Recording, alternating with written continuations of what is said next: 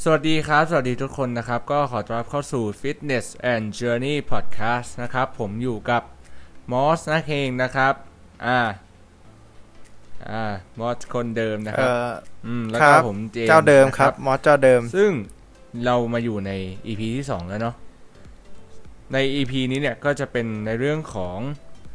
การเรียนนะครับใช่และความฝันนะครับที่เราคิดว่าการเรียนความฝันของเราสองคนเนี่ย เราใช้ชีวิตมาถึงทุกวันนี้แล้วเนี่ย มันเริ่มที่จะเหมือนแบบไปคนละทิศคนละทางกันแล้วอะเนาะเราก็เลยจะใช้อีอืม ใช่ เหมือน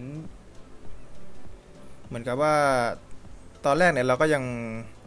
เขาเรียกว่าค้นหาตัวเอง มองหาตัวเองยังแบบยังคลุมเครืออยู่แต่ว่าพอมาถึงตอนเนี้ยเนี่ย เราก็แบบเริ่มเห็นความฝันอืมความ ใช่เป้าหมายแล้วเดี๋ยวเราชัดก็เจนจะมากขึ้นค่อยไปเข้าประเด็นอีกทีเนาะส่วนส่วนผมอยากจะมาแชร์ก่อนอื่นเนี่ยผมอยากจะมาแชร์ในเรื่องของครับเอ่อปัญหาที่เราเจอกันในพอดแคสต์ EP แรกนะครับเผื่อทุกคนจะได้เอาไปปรับใช้กันเนาะสำหรับคนที่อยากจะเป็นพอดแคสต์นะครับ หรือว่าเอ่อเราอยากจะมาอธิบายให้ทุกคนได้ฟังกันว่ามันเกิดปัญหาอะไรบ้างแล้ว แล้วเราจะแก้กันยังไงเนาะเอาเป็นปัญหาเอาคร่าวๆ แล้วกันที่ผมคิดว่าที่ผมเจอหลักๆเลยเนี่ยก็คือในเรื่องของเอ่อเรื่องของการที่เราต้องโทรกันทางไกลเนี่ยในเรื่องของอินเทอร์เน็ตเนี่ยมันอาจจะมีความล่าช้าหรือว่าความตะกุกครับตะกักนิดนึงหรือว่ากระตุกนิดนึง ซึ่งเราก็พูดไปใน EP แรกแล้วแหละ อืมแต่ว่าผมไปเจอตอนที่เราปัญหาในตอนอัดนั่นแหละ เอ้ยในตอนที่เราในตอนที่ผมเนี่ยไปตัดไฟล์เสียงไปในส่วนของเบื้องหลังอะไรเงี้ยเออผมก็เจอปัญหาตรงนี้ แล้วก็คิดว่าทุกคนก็คงจะได้ฟังกันแล้วแหละ ซึ่งตอนแรกอะที่ผมแนะนำตัวเองใช่ไหมแล้วผมก็แบบว่า ผมก็จะส่งให้มอสอย่างเงี้ยแล้วมอสมาช้าอะไรเงี้ยเออคือมันก็เป็นปัญหาในตอนนั้น อืม แต่ว่าเราก็ได้คุยกันเราได้ clear กันแล้วแหละว่าอืม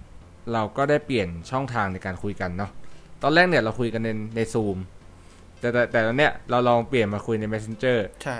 โอ้แล้วแล้วมันแล้วมันแบบตอบรับกันค่อนข้างที่จะโอเคเนาะอืมอืมใช่ อืมใช่ค่อนข้างเร็วนะ แต่ผมก็ไม่รู้ว่ามันเป็นทีที่อะไร อาจจะเป็นที่อินเทอร์เน็ต delay นิดนึงแล้วมั้ก็อินเทอร์เน็ตช่วงนี้มันก็ก็อย่างที่รู้กันนะเนาะว่า สัญญาณมันก็ อืมนะทุกคนก็น่าจะรู้แล้วก็น่าจะเข้าใจนะครับ อืม เพราะเราก็อัดกันทางไกลด้วยแหละ อืมก็ไม่ได้มาเจอกัน ครับ อืมก็อันนี้เป็นประเด็นแรก แล้วก็อืมอีกประเด็นหนึ่งก็น่าจะเป็น เออเออเป็นอะไรวะ ผมผมนึกไม่ออกแล้วคุณมอสมีมอสมอสมีอะไรไหมก็อย่างที่บอกก็ความฝันใช่ไหมความฝันกับสิ่งที่เรียนไม่ไม่ไม่นไม่สอดคล้องกัน ไม่ไม่หมายถึงว่าปัญหาที่แบบเจอกันตอนเจอในตอนอัดอีพีแรกเนี่ยมีไหม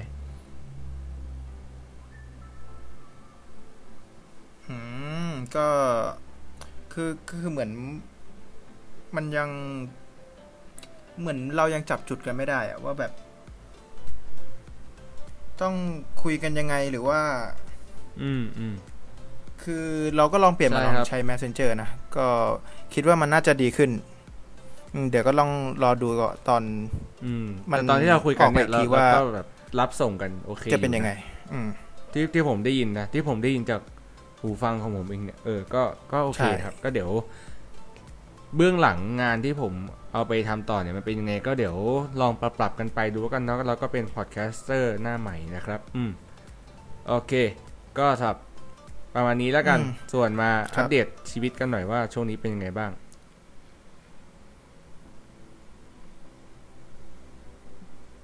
ก็ช่วงนี้ก็สำหรับผมนะ ผมก็ อืม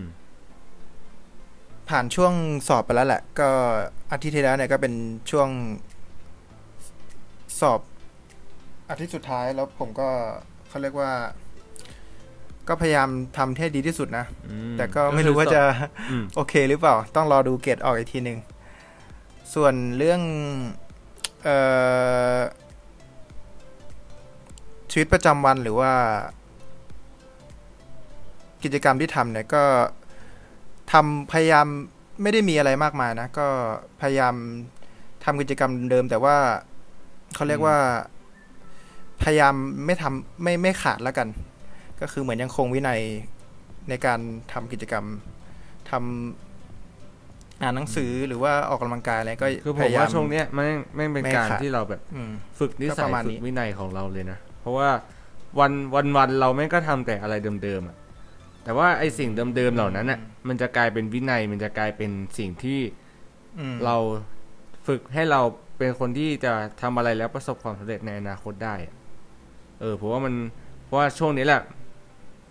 ใช่ใช่ผมว่าช่วงนี้แหละมันเป็นเวลาที่สำคัญ เหมือนเริ่มต้นจากที่เราสิ่งแบบเล็กๆนะใช่ไหมเหมือนเหมือนเรา เออวาดจุดอะวาดจุดเล็ก ๆ ในแต่ละวัน แล้วพอกลับมาดูอีกทีพอหันหลังมาดูทีแม่งกลายเป็น เส้นหรือกลายเป็นภาพวาดที่มัน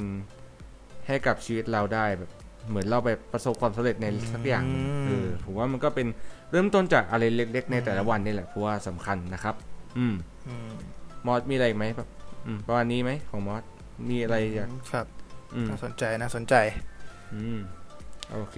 ก็ประมาณของผมก็ประมาณนี้เอ่อช่วงขอนี้งผมเนี่ยอัปผมเดตชีวิต แล้วของเจมส์ผอะก็ช่วงนี้อเป็อนกยัไปงไงวิ่งตอนเช้าเหมือนเดิมครับ แล้วก็แต่ว่า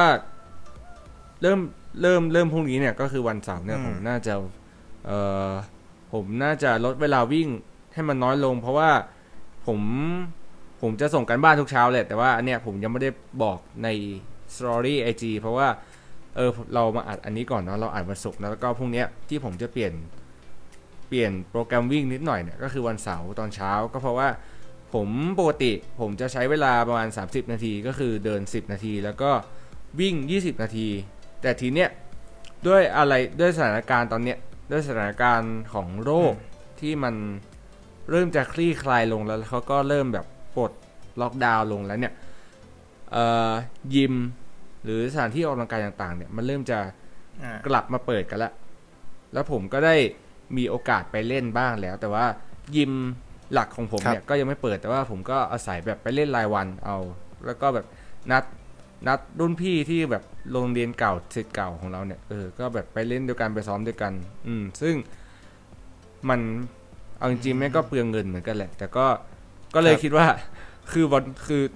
คือวันละร้อยห้าสิบอะเออคือแบบสิบวันก็ได้รายเดือนแล้วอะก็เลยคิดว่า เออ ก็เลยตกลงกับพี่แล้วก็รุ่นน้องของเรา ซึ่งมอก็น่าจะรู้นะว่าใครเนาะเออเออก็นั่นแหละ ก็เลยคิดว่า เราก็ตกลงกันว่าอาจจะเป็นอืมอาทิตย์ละครั้งหนึ่งที่เราจะไปเจอกัน แล้วก็แบบไปซ้อมด้วยกัน แล้วก็กลับ อืม คือก็ซ้อมแบบซ้อม ซ้อมให้มันแบบ recovery กลับมาเลยเพราะว่าที่ผมไปซ้อมเมื่อเมื่อวันอังคารกับพุธมาเนี่ย ตอนนี้ก็ยังปวดอยู่เลยนะครับ มันก็แบบแต่มันก็รู้สึกดีแหละที่ได้กลับมา แล้วก็อยากให้ยิมยิมทุกที่เนี่ยเปิดเร็วๆนะเพราะว่าก็มีหใช่ลายๆคนแหละที่แบบ อยากจะคิดถึง อยากคิด อยากแบบอยากกลับไปเล่นในยิมแล้วว่าอยากกลับไปซ้อมอะไรเงี้ยเออ ซึ่งผมก็เป็นคนเหล่านั้น แล้วก็ผมคิดว่าอืมที่ผมรู้มาแล้วกันนะ ยิมที่ผมเล่นอยู่เนี่ยอาจจะมาเปิดต้นเดือนก็ได้ อาจจะแบบต้นเดือนหน้าเนี่ยเออก็ต้องดูสถานการณ์กันต่อไป เราเออโอเค ผมกลับเข้าเรื่องก่อนทำไมผมถึงลดเวลาการวิ่งของผมลง เพราะว่าผมรู้สึกว่าในเมื่อยิมมันจะเปิดแล้วอะผมก็ยังไม่อยากจะ cardio เยอะแล้วแหละเพราะว่า ช่วงนี้เนี่ยอยู่บ้านด้วยแล้วก็ออกกำลังกายไม่ได้หนักมาก มันก็ถ้าเรา cardio หนักเนี่ยมันอาจจะทำให้เราสูญเสียกล้ามเนื้อได้ เออ ก็เลยคิดว่าเราลด เราลดการวิ่งอืมเราลดนาทีลงมาก่อนดีกว่า แล้วก็ดูว่าร่างกายเราตอบสนองยังไงแล้วเดี๋ยว ค่อยว่ากันอีกที เพราะว่ายิมเปิดผมก็น่าจะเป็นช่วงที่ bulk แล้วแหละ อืม เป็นช่วง ใช่ น่าจะเป็นช่วงกลับมาสร้างกล้ามเนื้ออีกครับครั้งนึงแล้วแหละ ก็คือเพิ่มน้ำหนักเพราะเพิ่มว่ากล้ามเนื้อ หายไปนาน เกือบก็เกือบสองเดือนแล้วปะครับที่เราแบบที่ยิมปิดแล้วเราก็แบบต้องอยู่บ้านออกกำลังกายที่บ้านกันนะเออ ใช่แล้วก็ถ้าถ้าคลายล็อกดาวน์เมื่อไหร่เนี่ยเออประมาณก็จนั้นนะไปซ้อมประมาณกลับนั้นไปเพิ่มกล้ามเนื้อกลับไปแบบ คือผมก็แบบมีความคิดว่าปีสี่ผมก็อยากจะแบบแข่งสักรายการหนึ่งอะไรเงี้ย อืม ซึ่งก็ได้คุยกับรุ่นพี่ๆเขาไว้แล้วแหละ เออว่า ก็อาจจะมีแข่งแบบตอนครับปีสี่อะไรเงี้ยอาจจะมีแข่งสักรายการหนึ่งก่อน แล้วผมก็เลยต้องวางแผนตั้งแต่ตอนนี้แหละว่า เออ ก็คงต้องเพิ่มเพิ่มกล้ามเนื้อขึ้นไปเรื่อยๆแหละอืมแล้วช่วงนี้ก็แบบกินกินอาหารค่อนข้างดีนะ แล้วก็อาจจะครับมีหลุดบ้างแหละ แต่มันก็เป็นเรื่องปกติของของคนเราเนาะที่เราถึงแม้ว่าเราจะเป็นนักกีฬาก็ตามแหละแต่ว่ามันก็ต้องมีหลุดบ้างเป็นธรรมดา อืมอืมก็ถือว่าเป็นเรื่องเข้าที่เข้าใจได้ครับ แล้วก็ รอวันที่ยิมเปิด อืม ส่วนชีวิตประจำวันของผมก็วนลูปเลยอะแบบไม่มีอะไรที่ไม่มีอะไรที่แบบโดดเด่นหรือแบบ ไม่มีอะไรที่ใหม่ๆเลย อืม ใช่ใช่อืม ช่วงนี้มันก็ประมาณนี้นะก็อืมันก็ด้วยสถานการณ์แต่หลายแะคนก็คงเป็นเออแบบอยู่เราบ้านแหละทำอะไรกัน ก็คงเบื่อแบบเราก็คงผมว่านะเฉาแบบเราแต่ว่าช่วงนี้ก็ห้างเปิดแล้วเนาะมันก็ยังโอเคอยู่ที่แบบ เอออย่างน้อยก็ออกอืมได้ออก อืมอย่างน้อยก็ได้ออกไปข้างนอกได้ไปอืมไปเดินใช่เที่ยวใช่ไปเดินเพิ่งมาเปิดเออก็ยังก็ยังดีกว่าเนาะอืม โอเคของผมก็ประมาณนี้แล้วกัน แล้วก็เออก่อนที่จะอัดเนี่ย คืนวันศุกร์เนี่ยที่เราอัดกันอยู่เนี่ย ผมได้ ผมเห็นในอินสตาแกรมใน story เนี่ย หลายๆคนเนี่ยเขาโพสต์เกี่ยวกับเกมเกมนี้มากๆ แล้วผมว่ามันเป็นเกมที่น่าสนใจมาก แล้วก็มีคน คนคนหนึงเนี่ยส่งมาให้ผมว่า เออ มันน่าสนใจนะ ลองลองไปเล่นดูไหมอะไรเงี้ย มันชื่อว่า อืมอืมมันคือ มันเป็นเป็นยังไงลองเป็นลยัองไเซิร์ชแชในร์หน่อยดิ Google ได้เลยนะครับนั่นคือ deadline always exits deadline ก็คือแบบ d e a d l i n e แล้วก็วักนะครับ แล้วก็ always ครับ a l w a y s แล้วก็ exits e x i s t s อืม มันจะเป็นแบบว่า แบบจำลองความตายเพื่อเข้าใจการมีชีวิตอยู่อ่าผ่านความตาย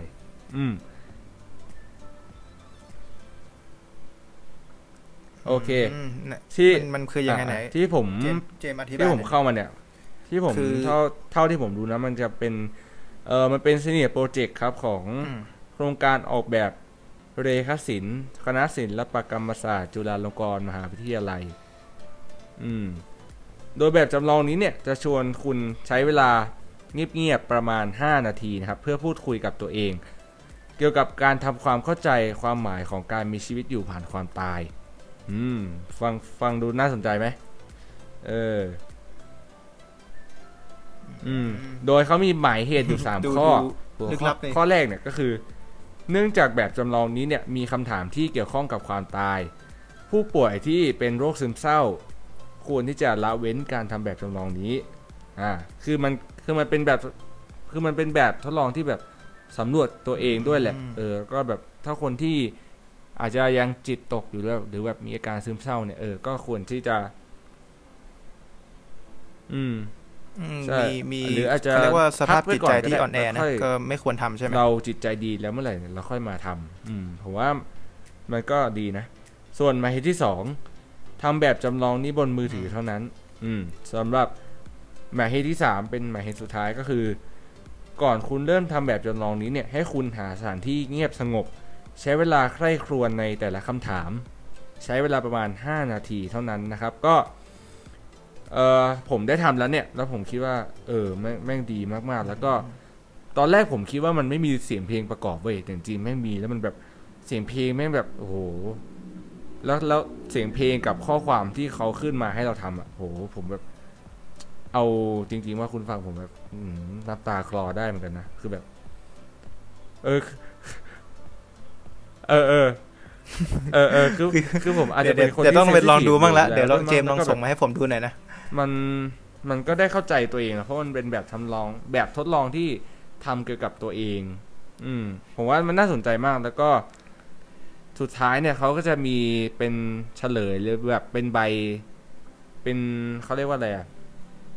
เป็นใบที่บอกเกี่ยวกับเรื่องของดใช่ใช่ใช่เป็นประมาณนั้น อืม คือเหมือนแล้วก็เกณฑ์คำตอบเดี๋ยวอะผมจะใช่ไหทิ้งทิ้งลิงก์ไว้ให้อ่าแล้วกัน แล้วก็เดี๋ยวจะส่งลิงก์ให้มอสด้วยให้มอสแล้วมือทำดู เพราะว่าผมคิดว่ามันน่าสนใจมาก อืม แล้วเราก็คิดว่ามันก็น่าจะยังไม่ตกเทรนด์เนาะ เพราะว่าเราอัดวันศุกร์แล้วเราจะปล่อยวันจันทร์เนี่ย ผมว่าเทรนด์มันก็ยังน่าจะอยู่อยู่นั้น แล้วก็ สองสามวันที่ผ่านมาเนี่ยผมเห็นคนเล่นเยอะมากๆนะครับ อืม แล้วก็ตอนแรกผมก็งงแหละไอ้เหี้ยว่าว่าว่าว่ามันคืออะไรวะ แล้วมันมันดียังไงเงี้ยเออจนจนมีพี่คนหนึ่งเขาส่งมาให้ผมดูแบบบอกว่าน่าสนใจมากอะไรเงี้ยเออผมก็เลยลองเข้ามาดูแล้วแม่งน่าสนใจจริง ๆ แล้วก็ได้อะไรกลับไปด้วยนะครับ อืมถือว่าดีมากๆอ่าก็ถือว่าประมาณนี้แล้วกันสำหรับการอัปเดตชีวิตของพวกเรานะครับ อืมมาเรามาเข้า หัวข้อในวันนี้กันดีกว่าครับซึ่งผมคิดว่าน่าจะดุเดือดพอสมควร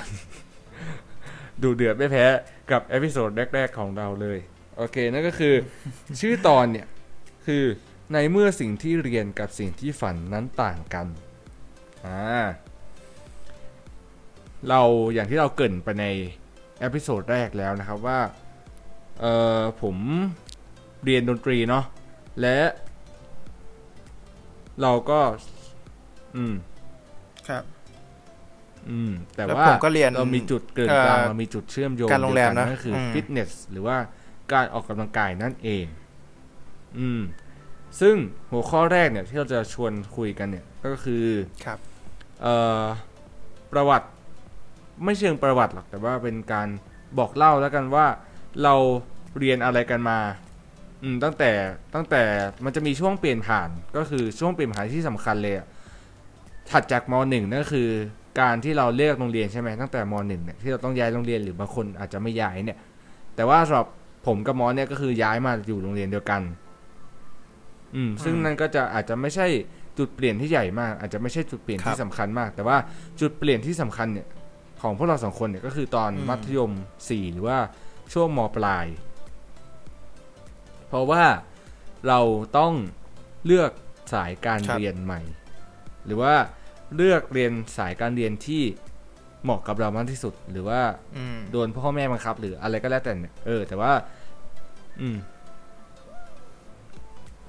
อืมใช่ก็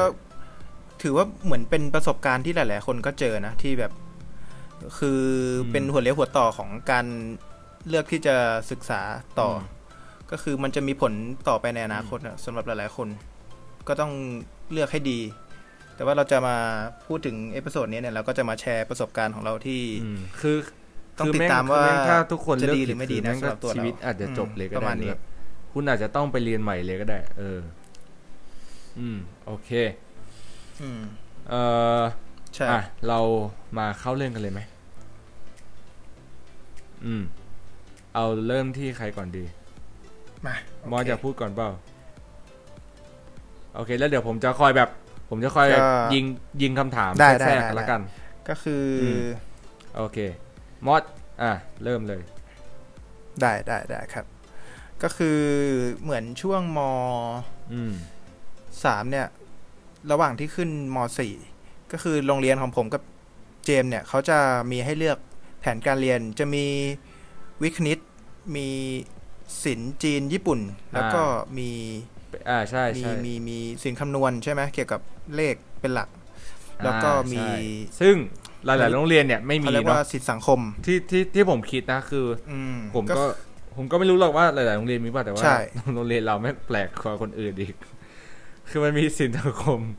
คือตอนแรกผมก็ได้ยินแล้วผมก็เอ้ยตกใจว่ามันคืออะไรวะใช่ เออ อืม อืม แล้วงั้นแล้วงั้นเรามันคืออะไรงั้นเราอธิบายหลายคนเลยไหคมงสงสัยนะคร่าวๆแล้วกัน อ่าเอ่อคือสิ่งสังคมโอเคเนี่ยมันคร่าวจะๆแล้วเป็กันน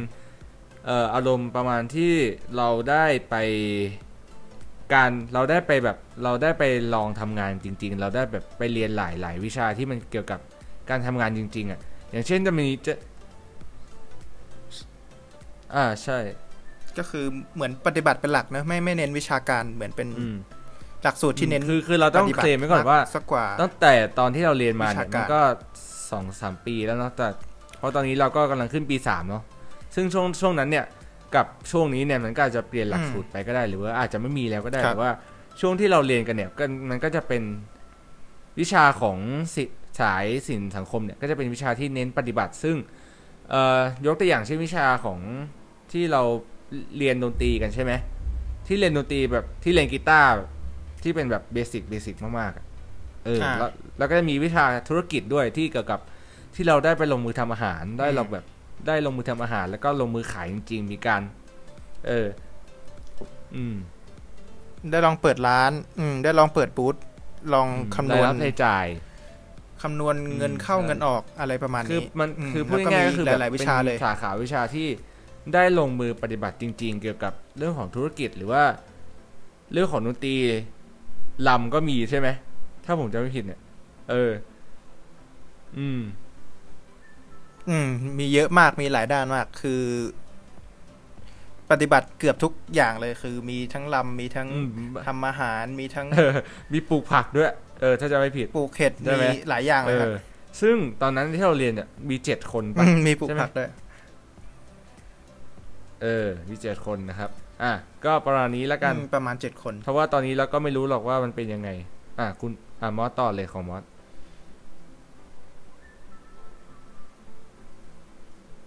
ก็คือช่วงแรกที่ผมย้ายจากมสามมามสี่เนี่ยผมคือผมก็ยังไม่ค่อยรู้ตัวเองหรอกว่าเอ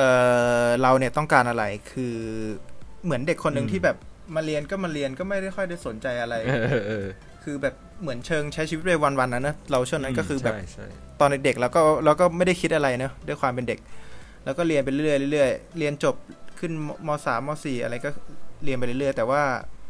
ช่วงนั้นเนี่ยผมเลือกที่จะตอนแรกผมเลือกที่จะเข้าไปในศิลป์จีนก็คือ โรงเรียนเราเนี่ยจะมีภาพลักษณ์เพราะภาพลักษณ์ที่ว่าศิลป์สังคมอะมันเป็นศิลป์ที่เด็กเรียนไม่เก่งเออคือทุกคนจะเหมือนแบบ บูลลี่นิดๆใช่ไหมจะพูดว่าอย่างนั้นไหมส่วนตัวนะ ผมมองว่ามันมันอาจจะยังไม่ถึงขั้นบูลลี่หรอกแต่ว่า อาจารย์เขาก็เอ่ออาจารย์เขาไม่ได้ให้ความสำคัญหรือว่าไม่ได้พูดถึงสายนี้มากอะแหละเขาก็มันเป็นเรื่องปกติอยู่แล้วที่เขาจะให้ความสำคัญกับพวกสายวิทย์คณิต หรือว่าสายศิลปภาษาอืมหรือสาย เออ พวกนั้นมากกว่า เพราะว่าอืมด้วยความใช่ที่ เราไปเราเรียนสายนั้นแล้วเนี่ยมันก็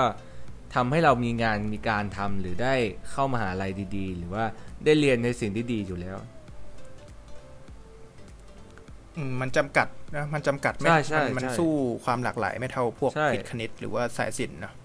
ก็เลยเขาก็เลยไม่ค่อยแนะนำอืม ส่วนเอามาเรื่องของผมต่อนะ ก็คือผมเลือกสายศิลป์ศิลป์จีนแต่ว่าพอผมเรียนไปเทอมแรกเนี่ย มันก็ พอได้อยู่แต่ว่าพอเรียนเทอมสองขอเนี่ยขอถามก่อนเริ่ขอถามไก่อนว่า คิดว่ามันไม่ใช่แล้วอะและอีกอย่างหนึ่งก็คือผมขอถามก่อนว่าเรียนเรียนไม่ดีเลยขอถามคือก่อนแบบว่าทำไมถึงเกรดน้อยมากเลืเรีนศิลป์จีนเราว่าอะไรเรานะมีความคิดยังไงบ้างอืมอืมก็อย่างที่บอกนะก็คือเราก็เป็นเด็กอะตอนนั้นเราก็ไม่ได้คิดอะไรก็คือ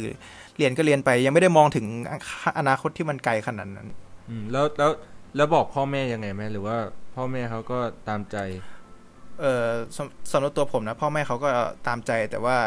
คือผมเป็นคนที่เรียนไม่ค่อยเก่ง แต่ว่าเขาก็เลยตามใจ เพราะว่าคิดที่คิดว่าเราเลือกไปแล้วว่า แต่ว่าเขามีข้อแม้ว่าเลือกไปแล้วอะต้องเรียนให้ต้องเรียนให้ผ่านต้องเรียนให้ได้ แต่ว่าช่วงนั้นเนี่ยผมเรียนไม่ไม่ได้ แล้วก็เลยเปลี่ยนมาเป็นศิลป์สังคมช่วงประมาณม .5 ก็ได้มาเจอกับเจมช่วงนั้นคือศิลป์สังคมที่เราเรียนกันเนี่ยมันคือ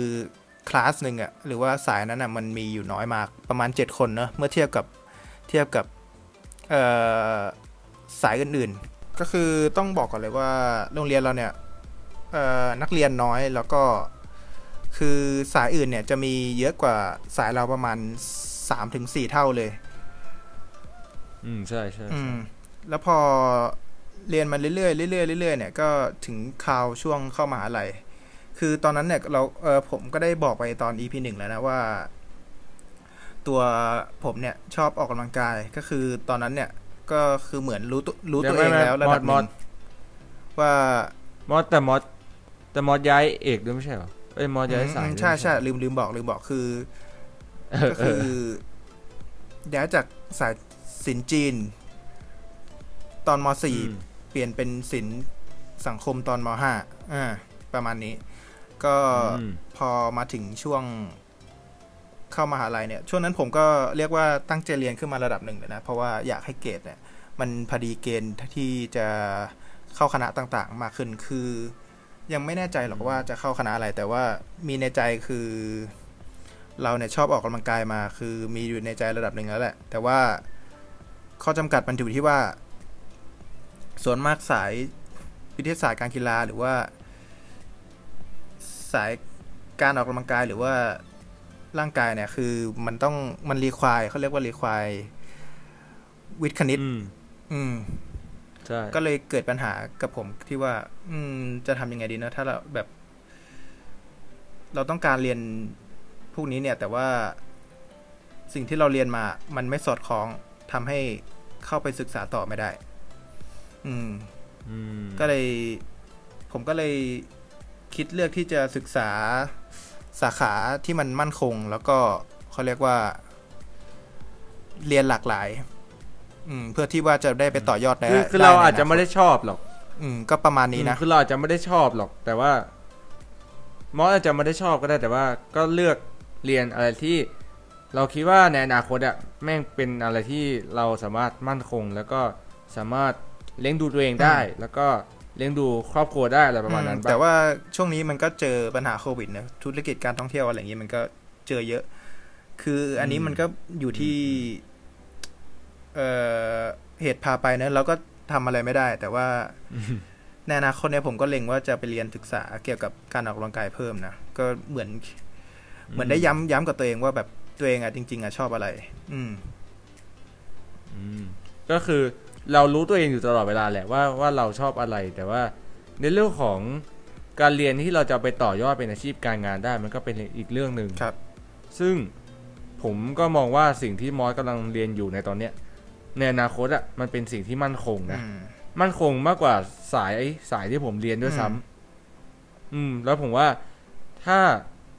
เติบโตไปได้ดีๆเนี่ยเออผมว่าแม่งก็น่าจะมั่นคงกว่าผมมาก ๆเป็นหลายเท่าเลย อืมอืม แล้วแล้วผมขอย้อนถามไปนิดนึงว่า ตอนที่เราเลือกเปลี่ยนสายอะเป็นสายศิลปสังคมอะมอสมอสได้คุยกับพ่อแม่หรือว่าได้คุยกับอะไรกับใครไหมก็อย่างที่บอกว่าพ่อแม่เขาก็ บอกว่าเรียนอะไรก็ได้นะ ขอให้เรียนเรียนผ่าน ก็คือเขาไม่ได้กดดันว่าที่จะให้เราเรียนสายนั้นสายนู้นตามที่เขาต้องการ ก็คือพอผมเปลี่ยนมาเนี่ยเกรดมันก็ดีขึ้น เพราะว่าด้วยการที่มันเรียนง่ายขึ้นเนาะแล้วก็เน้นปฏิบัติมากกว่า ใช่ใช่ มากกว่าวิชาการ ก็เลยทำให้เกรดเนี่ยดีขึ้นอืผมก็รีบขยันปั่นเกรดเลยปั่นปั่นปั่นเพื่อที่จะมาให้พอกับเกณฑ์ของมหาลัย อืม ก็ประมาณนี้ อืม อ่า โอเค แล้วส่วนมหาลัยก็จบแล้วใช่ไหม อืม เอ่อ มหาลัยเหรอ ก็สำหรับที่เรียนอยู่ปัจจุบันก็ถือว่า โอเคนะ เพราะว่าเขาเรียนเรียน เรียนเขาเรียกว่าเรียนหลากหลายนะเรียนแล้วก็เรียนหลากหลายอืมเรียนเขาเรียกว่าครอบคลุมหลายแขนงอะทำให้เราสามารถอ่เอาความรู้ความรู้นู้นความรู้นี้เนี่ยไปต่อยอดได้หลายในในในในหลาย ๆ อย่างเอออยากอยากอยากให้มอสลองลอง present คณะตัวเองหน่อยว่า คณะที่เราเรียนอยู่เนี่ยมันเป็นอะมันเป็นประมาณไหนบ้างเผื่อแบบมีมีอืมมีน้องๆที่เขาสนใจอ่าว่าแบบ เออคณะนี้มันมีดียังไง แล้วก็แบบมันมีจุดเด่นยังไงที่อยากจะให้เราเข้ามาเรียนอะไรเงี้ยก็ครับส่วนเอ่อคณะที่ที่ผมเรียนนะ ก็จบไปเนี่ยเอ่อจะสามารถเป็นแนวทางอาชีพนะ ก็จะสาสามารถเป็นพวกไกด์เป็นเอ่อผู้บริหารของโรงแรมหรือว่า เป็นทำธุรกิจเกี่ยวกับไมซ์ก็คือ ธุรกิจเอ่อการประชุมการสัมมนาการเขาเรียกว่า exhibition หรือว่าเป็นอืมอืมอืมสจวตหรือว่าแอร์โฮสเตสอะไรอย่างนี้ก็ได้ คือไปได้หลายอย่างมากอืมอย่างที่บอกว่าเขาเรียนอืมค่อนข้างหลากหลายอืมอืมโอเค ส่วนมอสมีอะไรอีกไหม ก็ประมาณนี้นะครับของผม อืม ส่วนส่วนปัญหาที่บ้านที่มอสเจอก็ไม่ค่อยจะมีอะใช่ไรใช่ใช่ไหมคือปัญหาคือคืออยู่ที่ตัวเองหมดเลย คือแบบ เออเออแล้วแล้วตอนแล้วตอนเรียนมหาลัยเนี่ย เรามีปัญหาอะไรกับที่บ้านไหมอืมหรือที่บ้านเขาชิลมากก็เลยค่อนข้างค่อนข้างที่จะ ค่อนข้างที่จะชิลอยู่นะเพราะว่าเกรดเกรดที่ออกมาเนี่ย ก็คือถือว่า ไม่ได้แย่ไม่ได้ดีก็คือปะกลางๆ ก็คือผมก็พยายามตั้งใจเรียนแหละก็คือ ผมก็เป็นคนเรียนไม่เก่งเนาะแล้วก็อยากให้อืมคะแนนเนี่ยมันออกมา ไม่แย่ไม่ไม่แย่ อืม แล้วก็พยายาม พยายามระดับหนึ่งที่ทำให้คะแนนมันเกณฑ์มันโอเค อืม ก็ประมาณนี้ อืม อืม โอเค ของมอสก็จะเป็น เอ่อของมอสก็เป็นอืมวันนั้น ส่วน มาถึงของผมเองเนี่ยผต้องบอกก่อนว่าตั้งแต่อันนี้อาจจะเป็นอีพีที่เปิดโปงชีวิตของเราสองคนก็ได้เพราะว่าการเรียนก็เป็นเป็นสิ่งที่สำคัญใช่สำคัญเนาะอืม มันก็บ่งบอกตัวตนของเราได้พอสมควรว่าเราโตกันมาอย่างไงนะครับ อะที่บ้านของผมเนี่ย ต้องบอกก่อนว่า ขอย้อนไปไกลทั้งนิดนึงแต่ว่า ต้องบอกก่อนว่าที่บ้านของผมเองเนี่ย ก็เป็นครอบครัวที่ พ่อกับแม่เนี่ยเป็นพนักงานธนาคารนะครับ แล้วก็เขาค่อนข้างที่จะตอนตอนเด็กเนี่ยเขาค่อนข้างที่จะอยากให้ผมเรียนในสายงานที่มันดีอืมๆเอ่อผมก็ไม่อยากจะพูดหรอกว่าเป็น mindset ที่หัวบาลานแต่ว่ามันก็จะมีส่วนที่จริงแล้วก็ไม่จริง เพราะว่าพ่อกับแม่เนี่ยเขาก็อยากให้ผมตั้งแต่เด็กนั่นแหละเขาก็ปลูกฝังให้ผมว่าอยากให้อยากให้เป็น อยากให้เป็นหมอ อยากให้เป็นแบบว่ามีการงานมีอาชีพที่ดี ซึ่งใช่หลาย ๆ คนที่แบบเจอผมเนี่ยแล้วดูลูกผมเนี่ยคือแม่งเป็นเหมาะกับการเป็นหมอมากๆเลยอะคือลุกแล้วให้ก็แบบใช่ไหมเออตอนเข้ามหาลัยใช่คือตอนเข้ามหาลัยก็มีคนทักมีรุ่นพี่เพื่อนเพื่อนทักเนี่ยว่าแม่งเออ มึงน่าเป็นหมอมาเนี่ย มึงเข้าผิดคณะหรือเปล่าเนี่ย เออ คือมันเป็น เออ ถ้าคนที่มาเจอผมจริง ๆ ก็อาจจะอารมณ์ประมาณนั้น แต่ว่าพอ ตอนเด็กแล้วเนี่ยผมก็ไม่ได้เป็นคนที่ตั้งใจเรียนอะไรเป็นทุนเดิมอยู่แล้วเหมือนเหมือนมอสนั่นแหละ แล้วก็เราตอนเด็กผมค่อนข้างที่จะติดเกมด้วยซ้ำตั้งแต่แบบประถมอะไรเงี้ยเออ แล้วก็เป็นเด็กอ้วนอย่างที่บอกไปใน EP แรกแล้วแหละ จนเข้ามามหนึ่งเอ้ย เดี๋ยวนะ ตั้งแต่ตั้งแต่ป.สี่ตั้งแต่ป.สี่ผมเริ่มจากกีตาร์เพราะว่าพ่อส่งไปเรียนกีตาร์อย่างเงี้ยเริ่มจากกีตาร์คลาสสิกเลยก่อนเนี้ยแล้วเราก็ ซึมซับในเรื่องของการเล่นดนตรี แล้วเราก็ฟังดนตรีมาตั้งตลอดฟังมาเรื่อยๆ แล้วก็ แต่แต่ว่าตอนนั้นเนี่ยมันก็เอ่อป.สี่อะเนาะแล้วก็เราก็ภาษาเด็กอะ่ะก็เล่นเล่นเล่นบ้างจริงจังบ้างเออแล้วก็แบบก็ยังติดเกมอยู่แล้วก็ช่วงนั้นก็เหมือนเป็นเด็กอ้วนคนหนึ่งที่เล่นดนตรีได้ แต่ก็แบบยังติดเล่นอยู่ไม่ค่อยตั้งใจเรียนเท่าไหร่ เออ และพอมา พอจะเข้ามหนึ่งเนี่ยก็ ก็ยังเล่นดนตรีอยู่แล้วก็เล่นมาเรื่อยๆนี่แหละ แต่ก็พอมาเจอมอสเนี่ยเออ ก็รู้สึกว่าเราก็ได้อยู่ด้วยกันเนาะอืม แล้วก็การเรียนในตอนนั้นเนี่ย ผมว่าก็ยังเฉยๆอยู่เนาะเพราะว่าเราก็ยังถือว่าแบบก็ยังเป็นช่วงที่แบบช่วงใหม่ ๆ กับช่วงมัธยมอะก็ยังแบบมีเล่นบ้างอืมมีเรียนบ้าง แล้วและแล้วเราสองคนด้วยความที่เราไม่ใช่คนที่ เอ่อจะบอกว่าไม่จริงจังกับการเรียนได้ไหมได้ไหมหรือก็ว่าเออมันก็ถือว่าเป็นเด็กนะบางทีมันก็จริงจังบางทีมันก็เล่นนะมันก็แล้วแต่สถานการณ์นะเอออืม เออ ใช่ก็จริง อืม ซึ่งช่วงนั้นเราก็ยอมรับเลยว่าการเรียนของเราก็แบบก็ก็ไม่ได้ดีมาก แต่ว่าจุดเปลี่ยนที่สำคัญเหมือนกันนั่นก็คือช่วง จะขึ้นมใช่ .4 เนาะผมเนี่ย ผม ก็ก่อนที่จะขึ้นม .4 เนี่ยก็มีอาจารย์มาแนะแนวใช่ไหมว่าเออถ้าเราย้ายไปสายนี้ถ้าเราเรียนสายนี้เนี่ย มันจะเอาไปเข้าคณะอะไรได้ มันจะไปเรียนคณะอะไรได้ แล้วจะไปจบไปเนี่ยจะไปทำงานอะไรได้ เออ ซึ่งยอมรับเลยว่าตอนนั้นเนี่ย กูไม่จะเล่นดนตรีอย่างเดียวกูใช่ไม่แบบคือสนใจดนตรีช่วงมากนั้นในกูชเบิ้อมบเล่นดนตเอรีอมากเจมส์อะเจมส์เจมส์เจมส์เขาแบบเออคือมีงานโรงเรียนอะไรเกี่ยวกับดนตรี มีกิจกรรมอะไรคือ เจมส์เนี่ยจะแบบอาสาพากับเพื่อนๆ กลุ่มแก๊งเขาที่เล่นดนตรีด้วยกันเนี่ยคือ คือไปเล่นดนตรีทุกงานเลยคือ จนจนจนเขาเรียกว่าอะไรอะมีพอร์ตมีผลงานเกี่ยวกับดนตรีเยอะนะใช่ไหมช่วงนั้น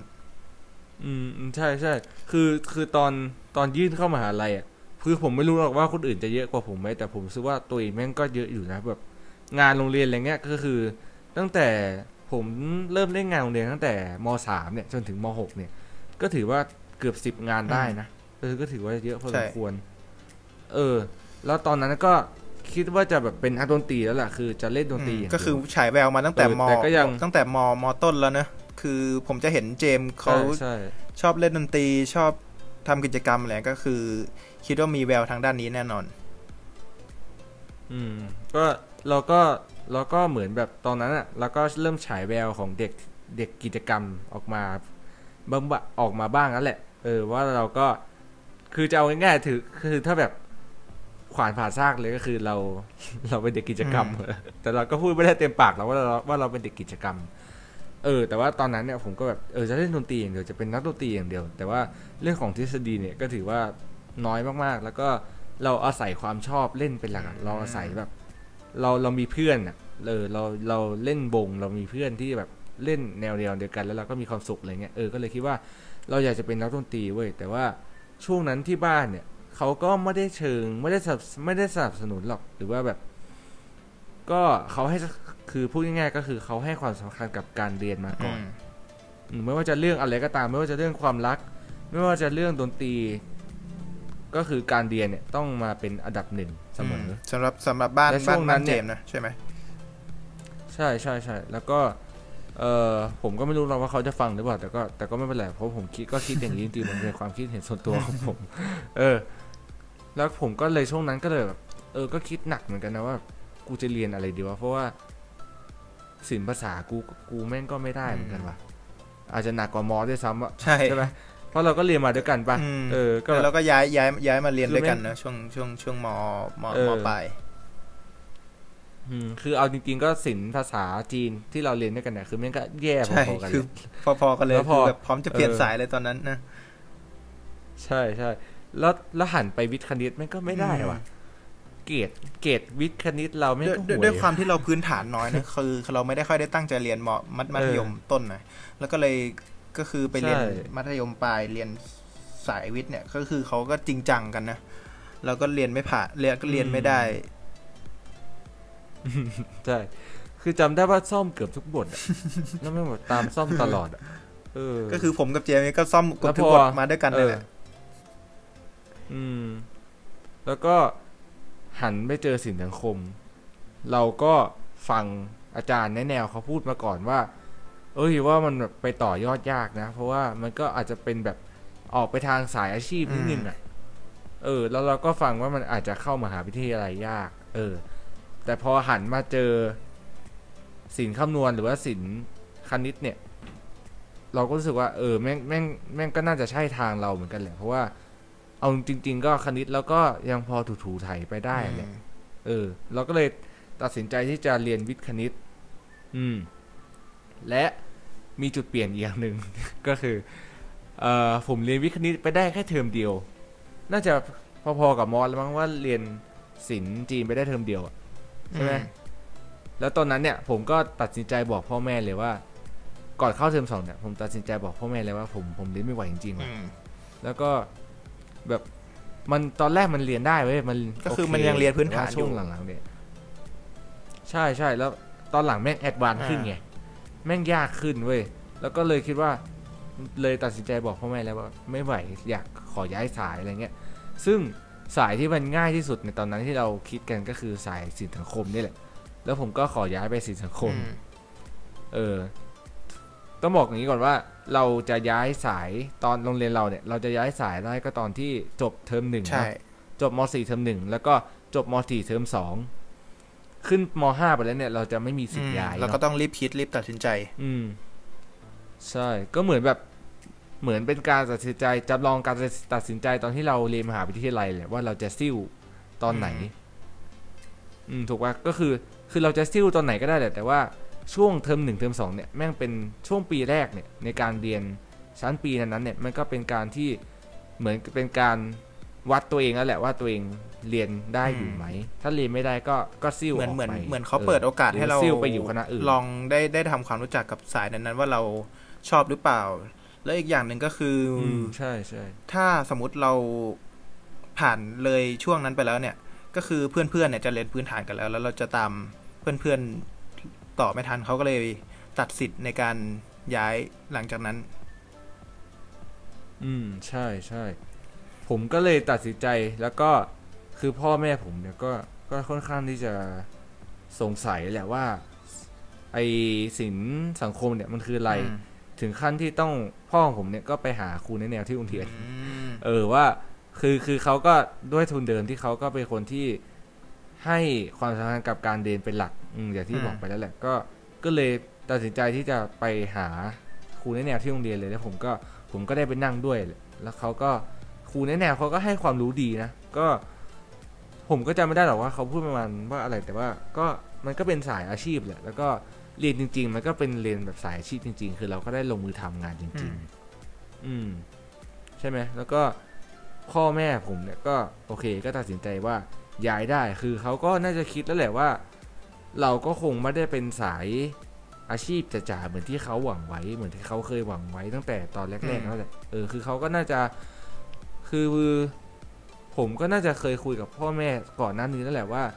เขาก็คงรู้แล้วแหละว่าเราก็คงจะไม่ได้ทำงานในแบบเป็น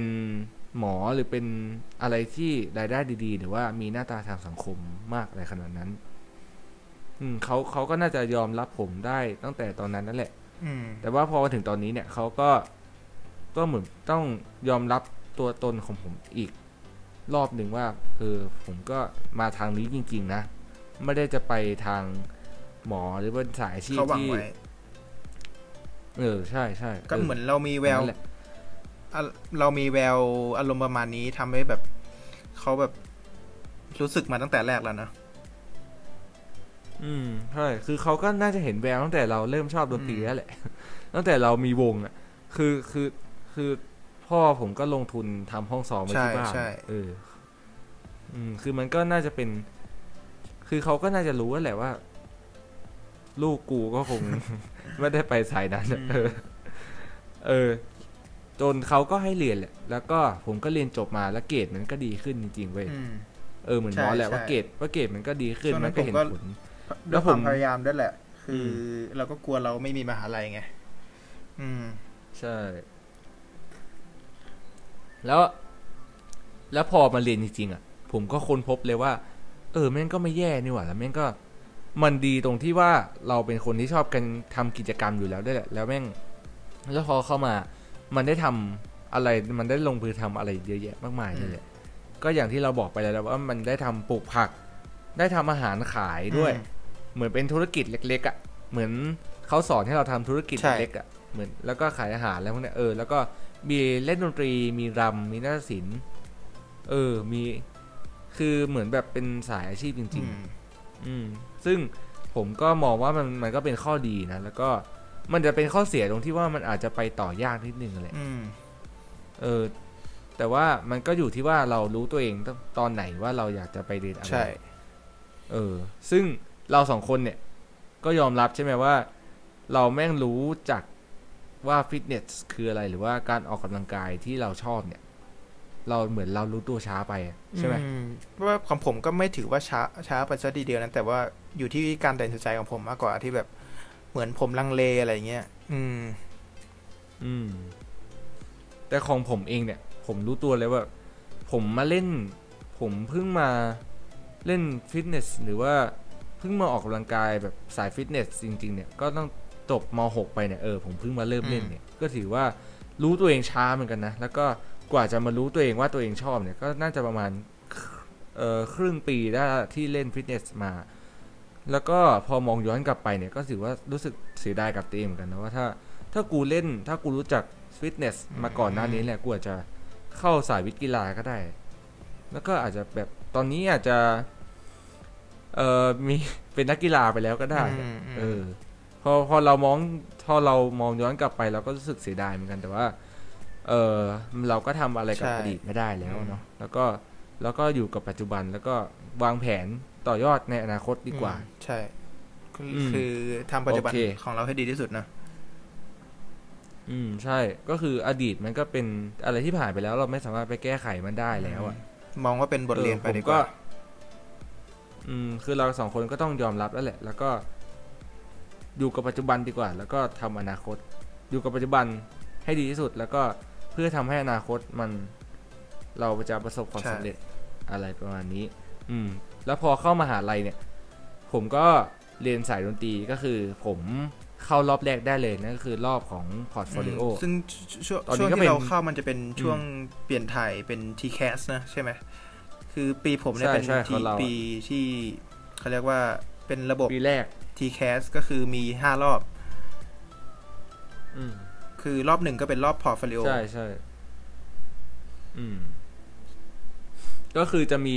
คือผมเนี่ยจะคือก็คือจะติดตั้งแต่รอบแรกเลยก็คือ รอบยื่น port แล้วก็เข้าสัมภาษณ์เนี่ยเออก็ถือว่าผมก็ติดรอบแรกเลยก็ถือว่า chill นะก็ chill ช่วงมากช่วงแล้วก็ก็เหมือนเพื่อนๆกาก็รยังหาที่เรียนกันอยู่นั่นแล้วเจมส์ก็ถือว่า chill เลยเพราะว่าติดรอบแรกเออคือตอนที่ผมรู้ตัวเองเนี่ยคือตอนที่ผมรู้ได้เนี่ยว่า ตัวเองติด รอบแรกเนี่ยเออก็ถือว่าแบบการเรียนเนี่ยก็ถือว่าผมก็เรียกเรียกจะเรียกได้ว่าปล่อยก็ก็เรียกได้เหมือนกันนะเพราะว่าก็รู้สึกว่าตัวเองชิลแล้วอะเหมือนแบบไม่มีภาระอะไรแล้วอะก็คือสอบก็แค่สอบให้มันแบบสอบให้มันผ่านๆไปอะแล้วก็แบบใช้ชีวิตอืมใช้ชีวิตที่โรงเรียนให้มันมีความสุขมากที่สุดอะเออ ก็แบบอยู่กับเพื่อนๆให้มันได้มากที่สุด แล้วก็เก็บบรรยากาศเก็บภาพดีๆ ของโรงเรียนนี้ไว้ อืมอืมเรื่องแต่ว่า เอ่อ พอ พอจบม .6 แล้วเนี่ย ผมก็ได้มีโอกาสไปเล่นฟิตเนสเนาะอย่างอย่างที่อย่างที่เราคุยกันไปตั้งแต่ EP แรก อืม ก็เป็นจุดเริ่มต้นที่ทำให้ผมได้เข้ามาในวงการฟิตเนส แล้วก็เดี๋ยวเราจะมาต่อกันว่าทำไมการเรียนตอนมหาลัยเนี่ย มันถึงไม่ เอ่อมันถึงไม่สอดคล้องกับสิ่งที่เราชอบหรือว่าสิ่งที่เราอยากจะเป็นอยากจะทำในอนาคต อืม ของผมในหัวข้อแล้วแล้วเนี่ยในในหัวข้อที่แล้วเนี่ยก็ประมาณนี้แล้วกัน ก็คือ เราถือว่าเราจบหัวข้อแรกไปแล้วส่วนข้อหัวข้อที่สองเนี่ยก็คือเออเราจะมาพูดถึงตอนเข้ามหาลัย ว่าทำไมสิ่งที่เราเรียนกับสิ่งที่เราฝันไว้เนี่ยมันต่างกันแล้วมันต่างกันยังไง อืม อ่า อ่ามอสมอสก่อนเลยก็ได้ ก็อย่างที่บอกนะว่าช่วงช่วงก่อนเข้ามหาลัยเนี่ยก็คือ คิดตึงหิดตึงหวดใจอยู่แล้วว่าตัวเองอะชอบออกกำลังกาย อยากจะศึกษาเพิ่มเติม แต่ว่า คือตอนนั้นเราก็ยังไม่แน่ใจแล้วก็บวกกับ คือ ก็คือตัวเลือกเราน้อยนะอืมอืมต้องพูดอย่างนี้ ก็คือเราเรียนมาในสายศิลปสังคมก็ทำให้ตัวเลือกตัวเลือกอะมันน้อยอืมผมก็เลยลอง เลือกสาขานี้ที่มันเขาเรียกว่าเรียนกว้างขวางแล้วก็เหมือนเป็น option อีก option หนึ่งให้ชีวิตของเราอืมอืมก็คือถ้าสมมติ เอ่อ สมมติเราไม่มีฟิตเนสเนี่ย เรามีอันนี้เราก็อยู่ได้ แต่ว่าส่วนตัวแล้วเนี่ย เออผม ผมอะอยากจะเรียนฟิตเนสเป็นในทางหลักมากกว่า อืม แต่ว่า แต่ว่าก็ถือว่าเป็นที่ผมเรียนอยู่เนี่ยก็ถือว่าเป็นเขาเรียกว่าตัวสำรองแล้วกันอืมสำหรับทางเลือกของชีวิตอืมอืมก็คือคิดว่าถ้าเราไม่ได้ทำงานในวงการฟิตเนสก็หรือว่าการออกกำลังกายเนี่ย ก็ถือว่ามันก็ไม่เป็นไรอย่างน้อยเราก็ได้ทำในสิ่งที่เรารัก อาจจะอาจจะไม่ได้ทำให้มันเป็นอาชีพก็ได้เลย แต่อาจจะแบบใช่เกี่ยวกับใช่การคือดูแลเราตัวก็เองยังมีโอกาสที่จะไปออกกำลังกายอืมไป ทำในสิ่งที่เราชอบอืมอืมผ่านทางผ่านทาง ผ่านทางสิ่งสิ่งนี้อืมอืม ส่วนส่วนในเรื่องการเรียนเราอันเนี้ยมอยก็ยอมรับเลยเลยใช่ไหมว่ามันมันก็อาจจะเอามาเป็นทำเป็นอาชีพได้อืมเพราะว่ามันก็ก็คือเขาเรียกว่าค่อนข้างที่จะมั่นคงในระดับหนึ่งเลยนะ คือ ตัวเลือกมันหลากหลายอืมแล้วก็เรียนก็หลากหลาย ทำให้เราสามารถต่อยอดไปในทิศทางอื่นได้อืมก็คือ มีทั้งเรียนทั้งบริหารมีทั้งเรียน มีเรียนภาพยนตร์ด้วย มีเรียนคือแต่ว่าเรียนภาพยนตร์เนี่ยหรือว่าเรียนอย่างอื่นเนี่ยบางอย่างอาจจะไม่เจาะลึกมาก แต่ว่าคืออย่างที่บอกเรียนแค่เป็นพื้นฐานแล้วเราก็สามารถต่อยอดไปได้ อืม โอเค แล้ว เอ่อมอสคิดว่ามอสเริ่มเจอว่าตัวเองชอบออกกำลังกายหรือว่าชอบเล่นฟิตเนสเนี่ยตอนที่ตั้งแต่มัธยมเลยใช่ปะใช่ใช่ใช่อืมแล้วมอสคิดว่าเอ่ออยากจะเอามาเป็นอาชีพเนี่ยตอนไหน ก็อาจจะมาเป็นเลือกไปเป็นอาชีพตอนที่อาจจะจบไปแล้ว เพราะว่าผมอะอยากจะ ศึกษาเกี่ยวกับการออกกำลังกายเกี่ยวกับฟิตเนสแบบจริงจังหลังเรียนจบอืมเพราะว่าช่วงนั้นเนี่ยเราก็ เรียนจบแล้วนะแล้วก็มีอาจจะมีเวลาว่างแล้วก็ เป็นเป็นหาเวลาว่าง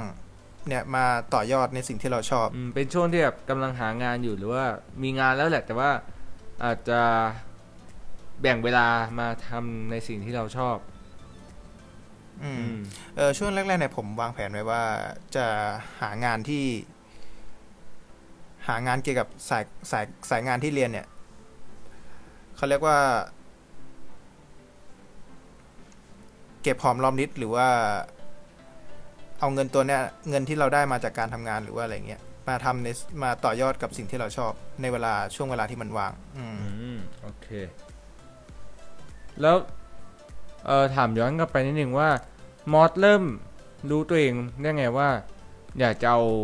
ไอ้ฟิตเนสเนี่ยหรือว่าการออกกำลังกายเนี่ยมาเป็นอาชีพ เราเริ่มรู้ตัวเองตั้งแต่ตอนไหน ก็คือ ก็ช่วงประมาณช่วงประมาณมหาลัยนี้เลยนะ เพราะว่าเหมือนพอได้เข้ามหาลัยเนี่ยเขาก็จะมีชมรมหลาย ๆ ชมรมใช่ไหมอืมเออชมรมหนึ่งที่ผมเข้าไปก็เป็นชมรมยูโดอืม ก็คือช่วงนั้นเนี่ยชอบ เออคืออยากเล่นกีฬาหลาย ๆ อย่างอืมอืมบวกกับความรู้ฟิตเนสที่เรามีก็คือมันจะสามารถต่อยอดไปในกับกีฬาที่เราเล่นได้อืมแล้วคือพอผมเล่นยูโดอยู่ช่วงหนึ่งแล้วทีนี้เนี่ย ผมก็เหมือนถึงจุดอิ่มตัวในระดับหนึ่งแล้ว แล้วผมก็กลับมาเล่นฟิตเนสแล้วพอเล่นฟิตเนสแล้วเนี่ยก็มีเขาเรียกว่าเพื่อนๆ เพื่อนๆที่ไปเล่นฟิตเนสด้วยกันแล้ว คือเขาก็มีความรู้เรื่องฟิตเนสที่เขาเรียกไม่ค่อยไม่ค่อยไม่ค่อยมากอืมแล้วเราเนี่ยก็ถือโอกาสเนี่ยไปใช้ในการสอนเพื่อนแนะนำเพื่อนอืมก็เลยแบบ อืมเราก็เลยแบบรู้สึกชอบที่จะเอาความรู้มาแบ่งปันกับเพื่อน อืมก็เลยทำให้ อยากมาในสายงานที่เกี่ยวกับฟิตเนส อืมอ่ามอสมีประมาณนี้ไหม หรือมีอะไรอีกไหม อืม ประมาณนี้ฮะอืม ส่วน อะมาถึงผมเองเนี่ย อย่างที่บอกไปแล้วว่าผมเนี่ยก็เริ่มมาเล่นฟิตเนสเนี่ย ตอนเราจบม .6 อาจจะช้าช้ากว่ามอสไปนิดนึง แล้วก็ช้ากว่าเพื่อนๆไปนิดนึง แต่แต่ก็ เออมันช่วงนั้นมันก็จบพอดีเนาะแล้วก็เป็นช่วงที่เรารอเข้าเข้ามาหาลัยอะไรเงี้ยเออ แล้วก็ อย่างที่บอกไปพีแล้วที่แล้วเนี่ยแบบว่าเขาก็เหมือนมอสกับเพื่อนๆเนี่ยก็เหมือนเป็นจุดเป็นไฟที่จุดประกายให้ผมได้ลองเข้ามาเล่นลองมาศึกษาดู แล้วก็ชอบแล้วก็แบบมีความฝันที่อยากจะเป็นนักกีฬาจนถึงทุกวันนี้ แล้วก็คิดว่าในอนาคตอย่างที่ก็บอกไปต้นๆแล้วแต่ว่าเอออยากจะเป็นนักกีฬาอยากจะลองแข่งดูสักรายการก่อนที่จะจบมหาลัยไปอะไรเงี้ยเอออืมแต่ว่าเอ่อ ตอนเข้ามหาลัยเนี่ยผมก็ได้เรียนดนตรีเนาะซึ่งการเรียนดนตรีกับฟิตเนสเนี่ยมันค่อนข้างที่จะแตกต่างกันมากคงแบบใช่คนละขั้วเลยแหละอืมก็อารมณ์อารมณ์ประมาณผมนะก็คือมันค่อนข้างแตกต่างกันอืมแต่ว่าผมแต่ผมว่ามอสอะมันอาจจะยังแบบ มีอะไรที่มัน คือส่วนตัวแล้วผมคิดว่ามอสอาจจะยังมีอะไรที่แบบมันมันพอจะเชื่อมโยงได้สักนิดนึงแหละแต่ว่า ของผมอะอืมผมผมอาจจะรู้สึกเองกันนะว่า ดนตรีกับเอ่อฟิตเนสเนี่ย หรือว่าการเป็นนักกีฬาเนี่ยมันค่อนข้างที่จะคนละทิศคนละทางกันพอสมควรเลย เออ แล้วก็ตั้งแต่เราเข้ามาหาลัยมาแล้วเนี่ย แล้วเราก็ได้เข้ามาเล่นฟิตเนสแล้วเนี่ย ผมก็รู้สึกว่า เออมันเหมือนช่วงแรกเนี่ย เราก็ค่อนข้างที่จะแบ่งเวลาให้มันเท่า ๆกันเลยนะ เพราะว่าอืมช่วงแรกเนี่ย เราก็ยังไม่ได้เรียนอะไรมาก แล้วก็ความยากของมันเนี่ยมันก็จะยังไม่ได้มากขนาดนี้ แต่ว่าพอเข้ามาเรียนเรื่อยๆเนี่ยเราต้องเจอกับอะไรที่มันหนักหนาสาหัสพอสมควร แล้วก็คนหลายๆคนเนี่ยที่คิดว่าการที่เข้ามาเรียนดนตรีเนี่ยแม่งง่ายแม่งสบาย แม่งชิลแน่นอน แต่ว่า จากประสบการณ์สำหรับคนที่กำลังเรียนในสาขาวิชาดนตรีอยู่ คือยอมรับเลยว่าแม่งไม่ได้ง่ายเลยนะ แล้วก็อืมหนักหนาสาหัสพอสมควร คือมันหนักหนาสาหัสตรงที่ว่า ถ้าเปรียบเทียบง่ายๆ ก็คือพวกเอ่อพวกที่เรียนสายวิทย์ หรือว่าพวกที่เรียนวิศวะ พวกที่เรียนอะไรที่มันต้องอ่านหนังสือเยอะอะอันนั้นก็เหมือนเป็นการซ้อมของเขา ส่วนดนตรี ดนตรีก็คือการซ้อมโดยที่ต้องใช้ฝึกฝนใช้สกิลของตัวเองในการฝึกซ้อม ซึ่งเมื่อเทียบกับเวลาชั่วโมงของ ทั้งสองฝ่ายเนี่ย คือมันก็พอๆกันแหละ เออ หลาย ๆ คนก็เลยคิดว่า คนภายนอกเนี่ย ก็จะคิดว่าดนตรีมันก็ชิลมันก็อะไรเนี่ย แต่ว่าจริง ๆ มันก็ต้องใช้เวลาฝึกซ้อมใช้เวลาการฝึกฝนเหมือนกันนะ อืม คือมันก็ไม่ต่างกับวิชาสาขาข้างนอกเลยอะใช่ไหมคือมันก็เป็นอย่างนั้นใช่ปะคือมันก็ต้องใช้เวลาในการที่แบบ จะต้องอ่านหนังสือ ส่วนใช่นักกีนักดนตรีเนี่ยก็ต้องใช้เวลาฝึกซ้อม เออ คือมันก็ไม่ได้ต่างกันมากหรอกอืมเออ แต่ว่า ในเมื่อสิ่งที่เรียนของผมเองเนี่ยกับสิ่งที่ผมชอบแล้วก็อยากจะทำเป็นอาชีพในอนาคตเนี่ยคือผมคิดไปกระทั่งว่าผมจะเป็นนักกีฬาใช่ไหมแล้วก็คิดกระทั่งว่าอยากจะเป็น อยากจะมีธุรกิจเกี่ยวกับยิมของตัวเอง เออแล้วก็คือถ้าทุกคนที่เป็นนักกีฬาหรือว่าเล่นฟิตเนสเนี่ยก็จะรู้จักยิม Muscle Factory เออ คือมันจะเป็นยิมที่แบบว่า ครบเครื่องมากๆ แล้วก็มีใช่ทั้งคือคือเป็นชั้นนำของประเทศเลยอืนะมแล้วก็มีร้านอาหารมีร้านกาแฟอะไรพวกเนี้ยเออคือแบบอยู่ที่เดียวเนี่ย คุณใช้เวลาทั้งวันอยู่ในที่นั้นได้เลย แล้วก็คุณจะแบบมีความสุข อืมคือผม คืออยากจะมีธุรกิจแบบนั้นเลยอะคือความฝันความฝันสูงสุดเลยใช่ไหมใช่คือแบบอยากจะมีธุรกิจของตัวเอง แล้วก็มียิมของตัวเอง มีธุรกิจแบบมอาจจะเป็นเพิ่มเติมเป็นแบบเสื้อผ้าแบรนด์ของตัวเองอะไรเงี้ยเออคือก็ ฝันไปถึงฝันไปขนาดนั้นแล้วอะแต่ในเรื่องของการฝันถึงการเรียนดนตรีอะคือแบบเป็นศูนย์เลยนะอืมก็คือตรงกันข้ามเลยนะเออคือตรงกันข้ามเลยอะมันเลยเป็นแบบ มันเลยเป็นหัวข้อที่ผมอยากจะมาเอาเป็น EP สองของพอดแคสต์ของเรา เพราะว่าผมรู้สึกว่าการเรียนของผมเองเนี่ย เออมันก็มันก็มันก็พอไปได้เลยแต่ว่า เราแม่งมีสิ่งที่แบบฝันไว้จริง ๆ แล้วอะแต่เราก็ต้องดันทุรังเรียนให้มันจบอะเออ คือมันก็เป็นอะไรที่แบบว่า เออมันตึงหยิดตึงหวนใจนิดๆเอนะอคือมันก็แบบ คือมันก็มีหลายคือรั้งเราก็อยาก อยากใช้เวลา ในทำในสิ่งที่เราชอบแหละอืมอืม ก็ทุกๆคนนะนะอืม คือตอนเนี้ยผมก็เลยผมเริ่มตกตะกอนความคิดตัวเองได้แล้วว่า เอ่อ การเรียนดนตรีของผมเนี่ยมันอาจจะไม่ใช่ชีวิตของผมก็ได้ แต่ว่าผมชอบการเล่นดนตรีมากกว่าเว้ยผมชอบเล่นดนตรีแต่ผมไม่ชอบแบบ ไม่ชอบเรียนหรือแบบไม่ชอบศึกษาอะไรที่มันเจาะลึกเกี่ยวกับดนตรีจริง ๆอะแต่กลับกันในเรื่องของฟิตเนสอะผมกลับชอบเว้ยเพราะว่ามันเหมือนเป็นการพัฒนาตัวเองด้วยแหละ คือคือก็ถูกแหละว่าดนตรีมันก็เป็นการพัฒนาตัวเองเหมือนกันแต่ว่า พอมาในจุดหนึ่งแล้วอะที่เราคิดว่าเราชอบอะไรมาสองปีแล้วอะ แม่งไม่ใช่เรื่องง่ายๆนะเว้ยถูกป่ะคือมันแบบตอนเนี้ยมันสองปีแล้วอะแล้วคือแบบ มันไม่ใช่อะไรที่แบบ จะเป็นแบบว่าทำไปวันต่อวันแล้วอะหรือว่าสักๆแต่ซึอะไรแบบแบบอะไรอะคือมันต้องใช้หลาย ๆ อย่างในการที่จะทำสิ่งสิ่งๆเนี้ยอืมไปเรื่อยๆเรื่อยๆเรื่อยๆใช่ไหมใช่ใช่ผมก็เลยคิดว่า หรือว่าเราอาจจะไม่เหมาะกับการเล่นดนตรีวะหรือว่า เราอาจจะแค่ชอบเริ่มตั้งข้อสงสัยใช่ คือผมตั้งคำถามมาตั้งแต่ตั้งแต่สมัยสมัยปีหนึ่งแล้วแหละ แต่ว่าคำถามนี้มันก็ถูกตอบในประมาณว่า เออเราก็เรียนไปให้จบแล้วกันเราก็เรียนแบบให้มันผ่านๆไปแล้วกันอะไรเงี้ยแต่พอมาขึ้นปีสองเนี่ยผมก็เริ่มตั้งคำถามกับตัวเองใหม่นะแล้วก็ก็ยังเป็นคำตอบเดิมอยู่เหมือนกันว่า เออ ก็เรียนให้มันผ่านผ่านๆไปแล้วกัน แล้วก็ พ่อก็มาบอกกับผมว่า เออ พ่อเขาก็รู้แหละพ่อแม่เขาพ่อแม่ผมเองก็รู้แหละว่า การเล่นดนตรีมันอาจจะการเรียนดนตรีมันอาจจะไม่ใช่ทางของผมก็ได้ แต่ว่าพอเขาก็เห็นแหละว่าฟิตเนสผมก็จริงจังกับฟิตเนสพอสมควร แล้วก็คิดว่าแบบ คือเขาก็รู้แหละว่าผมชอบทั้งสองอย่าง แต่ในเมื่อการเรียนมันก็เป็นสิ่งที่สำคัญเหมือนกัน เพราะฉะนั้น พ่อแม่เขาก็อยากจะดันเราให้เรียนให้จบให้ได้ แล้วก็ มเอ่อมีเวลาให้กับสิ่งที่ชอบด้วย อืมคือคือจะสรุปสั้นๆแล้วกันเหมือนว่า การที่ผมเข้ามาเรียนดนตรีอะเพื่อผมจะได้รู้ว่าสิ่งที่ผมชอบคืออะไร และสิ่งที่ผมไม่ชอบคืออะไร หรือว่าสิ่งที่ผมจะทำในอนาคตคืออะไรและสิ่งที่เอ่อผมจะไม่ทำในอนาคตคืออะไร คืออย่างนี้ว่าอืมสิ่งที่ผมจะทำในอนาคตอะคือแม่งชัดเจนอยู่แล้วว่ามันเกี่ยวกับ การเป็นนักกีฬาเกี่ยวกับการมีธุรกิจของตัวเอง การมีฟิตเนสที่เป็นแฟคทอรี่ใหญ่ ๆ ของตัวเอง เออและและในสิ่งที่ผมอยากทำก็คือเกี่ยวกับดนตรีนี่แหละ แต่ว่ามันก็ปฏิเสธไม่ได้เหมือนกันว่า ถ้าผมจบมาแล้วผมจะไม่ทำเกี่ยวกับดนตรีเลย มันก็ไม่ใช่เนาะเพราะว่าเราจบมาแล้วก็อย่างน้อยเราก็มี connection อะเกี่ยวกับสายดนตรีอยู่แล้วอะ อืมอืมคือมันก็อาจจะทำมีงานทำเป็นช่วงแรกๆ หรือว่า แบบว่าอย่างที่มอสแบบก่อ ก่อร่างสร้างตัวตัวเองก่อน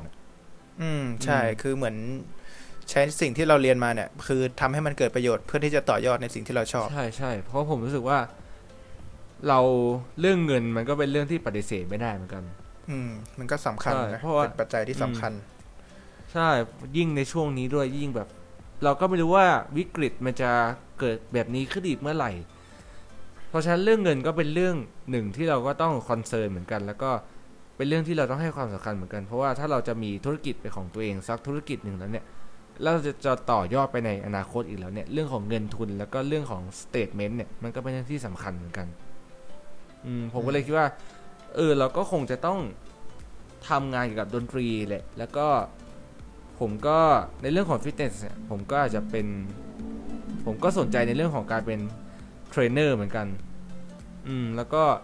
เออก็คิดว่าอาจจะต้องไปศึกษาต่อเหมือนมอสนั่นแหละ แล้วก็ช่วงนี้ก็ ใช่ มี มีก่อนหน้านี้เนี่ย ก่อนโควิดเนี่ย ก็มีรับ train เหมือนกัน อืม ก็อาจจะต่อยอดในเรื่องส่วนตรงนี้ได้ แล้วก็ส่วนของดนตรีเนี่ย ก็จะเป็น ผมคิดว่าผมชอบงานที่มันเป็นเบื้องหลังเกี่ยวกับดนตรีมากกว่า หรือไม่ก็ถ้าอืมเบื้องหน้าก็ได้ แต่ก็ เออผมไม่ใช่คนที่แบบชอบไปเล่นนานตาม ผมไม่ชอบเล่นดนตรีตามร้านอะไรเงี้ยเออก็เดี๋ยวดูอีกทีมันก็เป็นเรื่องของอนาคต แต่ว่าในเรื่องของฟิตเนสเนี่ยก็ค่อนข้างที่จะชัดเจนว่าผมอยากจะทำอะไร อืม ก็ประมาณนี้แล้วกันก็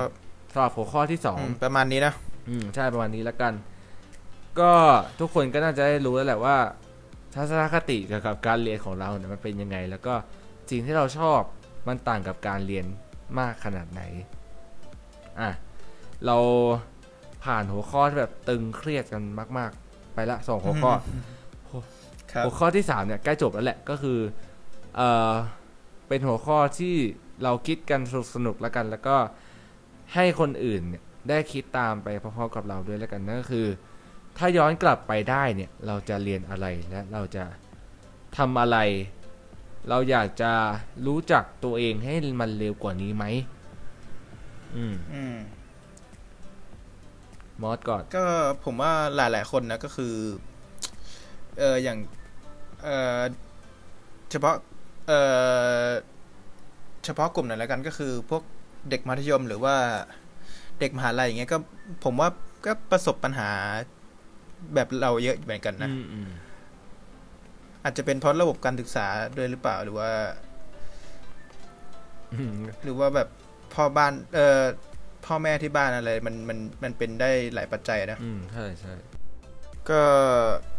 ผมจะแนะนำวิธีการเขาเรียกว่าอะไร ค้นหาตัวเองแล้วกัน ก็คืออผมคิดว่าการลองทำอะไรใหม่ๆเนี่ยมันคือ การค้นหาตัวเองอย่างหนึ่งนะ ใช่ใช่ก็คือยังไงยังไง ถ้าสมมติเราใช้ชีวิตไปเรื่อยๆเรื่อยๆเรื่อยๆโดยไม่ไม่ลองทำอะไรใหม่ๆเนี่ย บางทีเราอาจจะ ไม่ได้ไม่ไม่รู้ด้วยซ้ำว่าเราต้องการอะไรแล้วเราชอบอะไร แล้วเราไม่ชอบอะไร อืม ผมจะยกตัวอย่างง่ายๆก็คือ อย่างเช่นตัวผมเนี่ย บางเอ่อเมื่อก่อนเนี่ย ผมจะเขาเรียกว่ากลัวคำวิจารณ์ของคนรอบข้างเนาะก็ ก็เป็นปัญหาสำหรับใครหลาย ๆ คนก็คือกลัวคนนู้นคนนี้คิดว่าเรา คิดยังไงกับเราหรือว่าแบบ มองเราว่าไม่ดีหรือเปล่า แต่ว่า ผมคิดว่าการได้ลองทำอะไรใหม่ๆเนี่ยมันมันมันให้อะไรกับเราเยอะกว่าข้อเสียของมันเยอะมาก อืม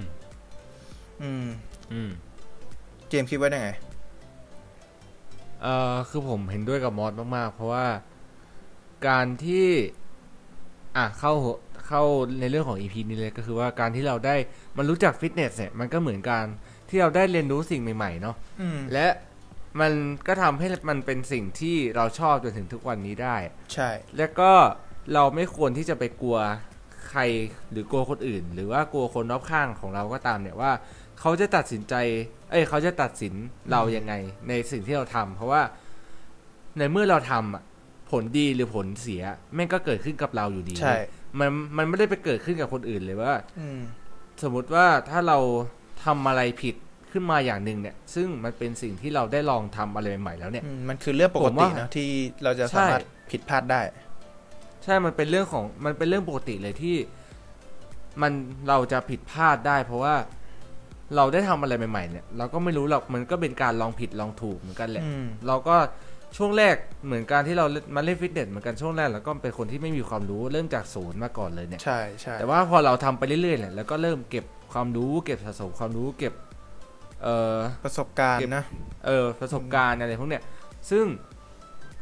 คนที่เพิ่งเริ่มมาเนี่ยก็อาจจะไม่มีประสบการณ์หรือว่ามีอาจจะอาจจะน้อยนิดมากๆ เนี่ยก็อย่าไปกลัว อย่าไปกลัวว่าใครเขาจะตัดสินคุณว่า คุณเป็นคนที่แบบอ่อนแอหรือคนเป็นคุณเป็นคนที่แบบว่าล้มเหลวอะไรเงี้ยแต่ผมอืมเชื่อว่า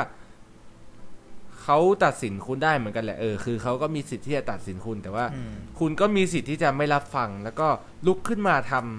ำอีกครั้งหนึ่งได้เหมือนกัน อืมผมว่าถ้าคุณ เอ่อจะบอกว่าไงการที่คุณปิดหูไม่ฟังความคิดเห็นของคนอื่นเนี่ยผมว่ามันก็ไม่ใช่เรื่องดีเหมือนกันแหละแต่ว่า คุณก็อาจจะเปิดฟังในรับสิ่งที่คอมเมนต์ดีๆแล้วมาประยุกต์อ่าใช้กับเรา อ่าใช่ ส่วนคอมเมนต์แย่ๆหรือคอมเมนต์ที่เป็นขยะเนี่ยคุณก็ปล่อยมันทิ้งไป คุณก็ไม่ต้องไปสนใจมัน เอาเวลาโฟกัสกับคอมเมนต์ดีๆ แล้วก็โฟกัสกับสิ่งที่เราอยากจะทำจริงๆ ดีกว่าอืมคือมอมันก็อืมผมจะเสริมอีกนิดนึงคือเออผมมีหลาย ๆ ครั้งเลยนะที่ไม่กล้าทำสิ่งสิ่งเนี้ยแต่ว่าผมจะแนะนำเป็นเขาเรียกว่าโค้ดสั้น ๆ แล้วกันคือ เมื่อ คุณตัดสินใจทำอะไรลงไปเนี่ย ถ้าคุณทำสิ่งนั้นแล้วคุณไม่เสียใจ เออคุณลงมือทำมันเถอะครับ คืออืมถ้าคุณไม่ได้ทำสิ่งนั้น แล้วคุณจะเสียใจไปตลอดชีวิตเนี่ย ผมว่าแบบยังไงมันก็ไม่คุ้มนะ คือ เออเออเออใช่ใช่มคือแบบ มันไม่คุ้มอะอืมใช่ อันนี้อันนี้เห็นด้วยมาก ๆ เลย เพราะว่า การที่เราไม่ได้ลงมือทำอะไร มันอาจจะเป็นเวลาแค่เสี้ยววินาทีที่เราต้องตัดสินใจในการจะลงมือทำอะไรสักอย่างอะแต่ว่าถ้าคุณไม่ตัดสินใจที่จะทำแม่งแล้วอะคุณอาจจะเสียใจไปตลอดชีวิตก็ได้ เพราะว่าอืมมันเหมือนเป็นการแบบตัดสินใจที่มันแบบเหมือนแบบการที่เราสองคนเนี่ยจะจะออกมาออกกำลังกายเหมือนกันเนี่ย ถ้าเราไม่ตัดสินใจที่จะทำตอนนั้นเนี่ย เราสองคนก็อาจจะไม่ได้มันอืมเราสองคนก็ใช่จะไม่ได้มาทำพอดแคสต์เหมือนกัน แล้วเราก็อาจจะไม่ได้ ชอบการเล่นกีฬาจนถึงตอนนี้เหมือนกัน อืม เราอาจจะไม่ได้เจออะไรหลาย ๆ อย่างในชีวิต ใช่ ถ้าเปรียบที่ง่ายๆก็คือเหมือนกับคนที่คิดว่าวันนี้อยากจะออกกำลังกายอะคิดว่าวันนี้อยากจะออกไปวิ่งอะแต่แม่งแม่งขี้เกียจว่ะแม่งไม่ได้แบบคนเยอะว่ะ แบบแม่งข้อหาข้ออ้างไม่ได้ทำสักที เออ ใช่ แล้วคุณก็จะผัดวันประกันพรุ่งไปตลอด แล้วคุณก็จะไม่มีทางที่จะลดความอ้วนได้ หรือคุณก็จะไม่มีทางที่จะประสบความสำเร็จได้ เพราะว่า คุณมีข้ออ้างให้กับตัวเองแล้วคุณเอ่อคุณไม่ลุกขึ้นมาทำมันสักทีอะคุณไม่ตัดสินใจที่จะลงมือทำมันสักทีอะแล้วเมื่อไหร่มันจะสำเร็จ อืม อืม คุณก็จะเสียใจกับมันอยู่ตลอดอย่างนั้น แล้วคุณก็จะไม่มีวันพัฒนาตัวเองได้ อืม อืม ก็ประมาณนี้นะอะ ไว้สั้นๆแล้วกัน อืม แล้วย้อนกลับไปถามมอสที่หนึ่งว่า ถ้าย้อนกลับไปได้เนี่ย มอส เอ่อมอสอยากจะ เริ่มเล่นกีฬาสักตอนไหนดีแล้วก็อยากจะเรียนอะไรที่มันเข้ากับตัวเองไหมก็ ถ้าถักย้อนเวลาได้นะก็ อยากจะเล่นกีฬาตั้งแต่มอคือคือเด็ก ๆ เลยอะถ้าเป็นไปได้ก็คือเด็ก ๆ เลย แต่ว่า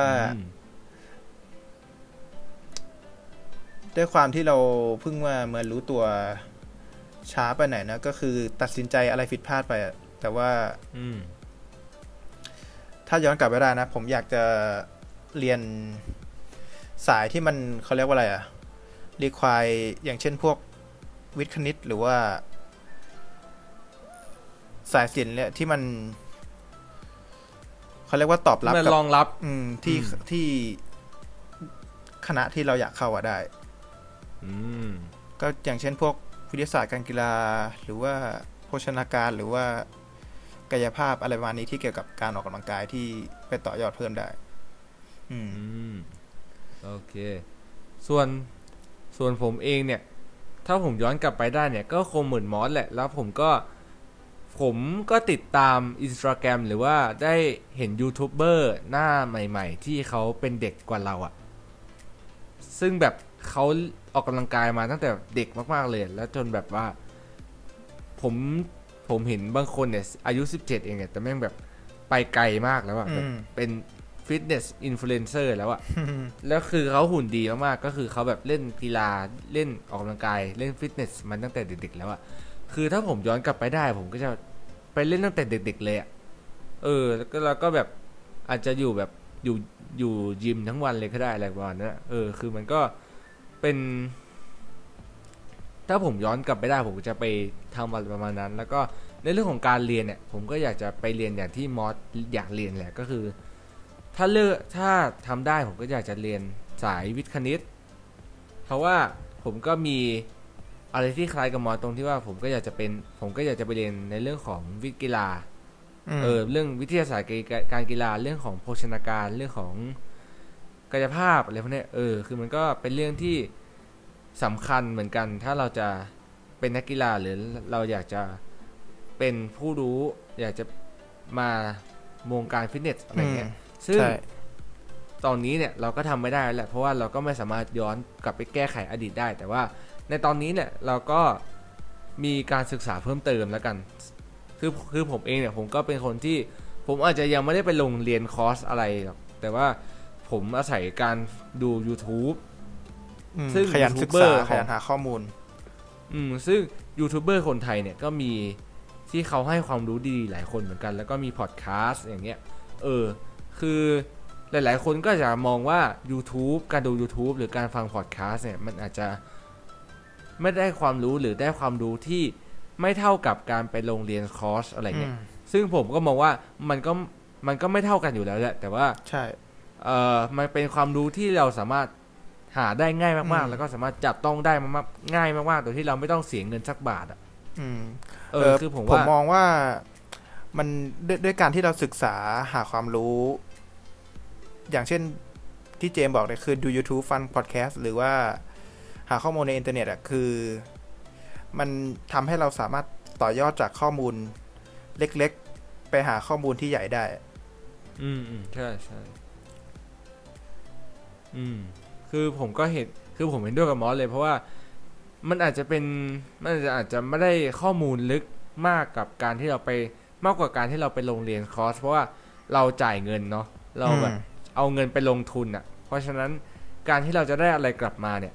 มันต่างกันอยู่แล้วแหละ แต่ว่าเราสามารถเอาไปต่อยอดได้เราสามารถแบบ คือถ้ามองในแง่ดีมันก็เหมือนแบบเป็นการเก็บสะสมความรู้ไปได้เรื่อย ๆ แล้วเราก็จะ เราดู YouTube แล้วผมฟัง You- ผมฟังพอดแคสต์ดู YouTube เนี่ย ผมก็รู้สึกไม่เครียดเลยนะ แล้วก็แบบว่าเพลินด้วยซ้ำอะอืมเออ คือมันเป็นแบบว่า มันก็เหมือนแบบเป็นการคลายเครียดของผมอย่างหนึ่งแล้วก็ได้ความรู้ด้วย เออ ก็แต่ถ้าอนาคตเนี่ย ผมก็อาจจะไปลงเรียนคอร์สเลยแหละเพราะว่าการที่ผมเนี่ยจะเป็นนักกีฬาอยากจะเป็นเทรนเนอร์ด้วยอะไรเงี้ยเออมันก็เป็นสิ่งที่สำคัญเหมือนกันแล้วก็เป็นสิ่งที่จำเป็นนะที่เราต้องอืมเขาเรียกหาความรู้ให้มันแน่นกว่านี้ ใช่ใช่แล้วเราก็เอามาลองปรับใช้กับตัวเองว่ามันเป็นยังไงอืมแล้วก็ส่วนในเรื่องของที่ผมอยากจะมีจิมของตัวเองอยากจะมีธุรกิจของตัวเองเนี่ยซึ่งอันนั้นก็เป็นเรื่องของเอ่อเป็นเรื่องในอนาคตแล้วกันก็แต่อย่างน้อยเนี่ยเราก็ต้องมีเงินทุนแล้วแหละ แล้วก็มีความรู้ซึ่งความรู้เนี่ยผมก็อาศัยการดู YouTube การฟังพอดแคสต์อีกเหมือนกันอือืมมซึ่งก็เป็นการหาความรู้ช่องทางง่าย ๆ แล้วก็ถือว่ามีประโยชน์ แล้วก็เพลินด้วยไม่เครียด ใช่ ของผมก็ประมาณนี้แล้วกันครับสำหรับแล้วก็ของหมอนก็ประมาณนี้เนาะส่วนอืมเรามาเดินทางมาถึงหัวข้อสุดท้ายแล้วหัวข้อสุดท้ายของ episode นี้นั่นก็คือเออเรามาแนะนำวิธีการเคลียร์ใจหรือว่าวิธีการคุยกับพ่อแม่ยังไงให้เราได้เรียนในสิ่งที่เราอยากจะเรียนจริงได้ทำในสิ่งที่เราอยากจะทำจริง ๆ อืมสำหรับ สำหรับเอ่อเด็กสำหรับเด็กที่กำลังหาตัวเองอยู่และหาเจอแล้วแหละ ว่าเราอยากจะทำอะไรแต่ว่าพ่อแม่เราอาจจะคิดไม่เหมือนกับเราหรือว่าอาจจะบังคับให้เราเรียนในสิ่งที่เราไม่ชอบอืมเรามีคำแนะนำยังไง หรือว่ามีวิวิธีการเคลียร์ใจกับพ่อแม่ยังไงบ้างในการที่เราจะบอกเขาไปว่าเราอยากจะทำอะไรแล้ว เขาจะ ตอบรับกลับมาด้วยดี อืมอืมก็ถ้าให้ผมแนะนำนะ ผมคิดว่า เราควรพูดกับเขาไปตรงๆเลยว่าคือเราต้องการอะไร ในอนาคตอืมคือเราชอบอะไร ก็คือผม คิดว่าพ่อแม่เขาต้องเข้าใจได้ในระดับหนึ่งนะที่เราตัดสินใจกล้าที่จะบอกเขา อืมอืมอืมก็คือ เหมือนเราได้เปิดโอกาสพูดได้แหละว่า เราชอบอะไรเราจะทำอยากคิดที่จะทำอะไรความฝันเราคืออะไร ก็คือ ถึงมันอาจจะเป็นปัญหาของหลาย ๆ บ้านนะที่พ่อแม่ พ่อแม่ไม่ยอมรับฟังเราหรือว่า พ่อแม่ไม่ให้โอกาสพ่อแม่เรารังแกฉันนะพ่อแม่รังแกฉันอะไรเงี้ยอืเออม ก็ผมมองว่าจริง ๆ เราอาจจะทำตามความฝันเขาได้ในระดับหนึ่งนะ แต่ว่าเราก็ต้องมีเขาเรียกพื้นที่หรือว่าโอกาสของตัวเองที่เราจะเปิดโอกาสให้กับเราไปใน เปิดโอกาสให้กับเราไปในทำสิ่งที่ที่เราชอบได้ก็คือ เหมือนกับว่าแบ่งเวลาคือความฝันของพ่อแม่อย่างหนึ่งความฝันของเรา อย่างหนึ่งให้มันมาเจอกันในจุดที่พอดี คือผมคิดว่ามันน่าจะเป็นอะไรที่โอเคนะสำหรับพ่อแม่ที่ไม่ยอมจริง ๆ หรือว่าปิดโอกาสลูก อืม อืมอืมคือผมเห็นด้วยกับมอสเลยแหละทั้งสองประเด็นเลย คือเอาประเด็นที่สองก่อนแล้วกันที่ผมจับใจความได้ก็คือว่า เออเราพ่อแม่เราเนี่ย เขาต้องการที่คือเราก็ไม่รู้หรอกว่าเด็กเหล่านั้นเนี่ยเขาชอบอะไรแต่ว่าในเมื่อเราไปบอกพ่อแม่แล้วเนี่ย แล้วพ่อแม่ไม่ชอบในสิ่งที่เราจะทำในสิ่งสิ่งนั้นแล้วเนี่ย ผมรู้สึกได้เลยว่า พ่อแม่เขาไม่ได้กีดกันหรือเขาไม่ได้ปิดกั้นในการที่เราจะทำในสิ่งเหล่านั้นหรอก แต่เพียงแต่ว่าพ่อแม่ก็จะคิดว่า ในการที่เราจะทำสิ่งเหล่านั้นเนี่ย มันไม่มั่นคงในอนาคตอืมมันไม่สามารถเอาไปต่อยอดเป็นอาชีพได้หรือว่ามันเอาไปต่อยอดเป็นอาชีพได้ แต่ว่ามันไม่มั่นคง ซึ่งเราก็ต้องทำความเข้าใจก่อนว่า ผู้ใหญ่เนี่ย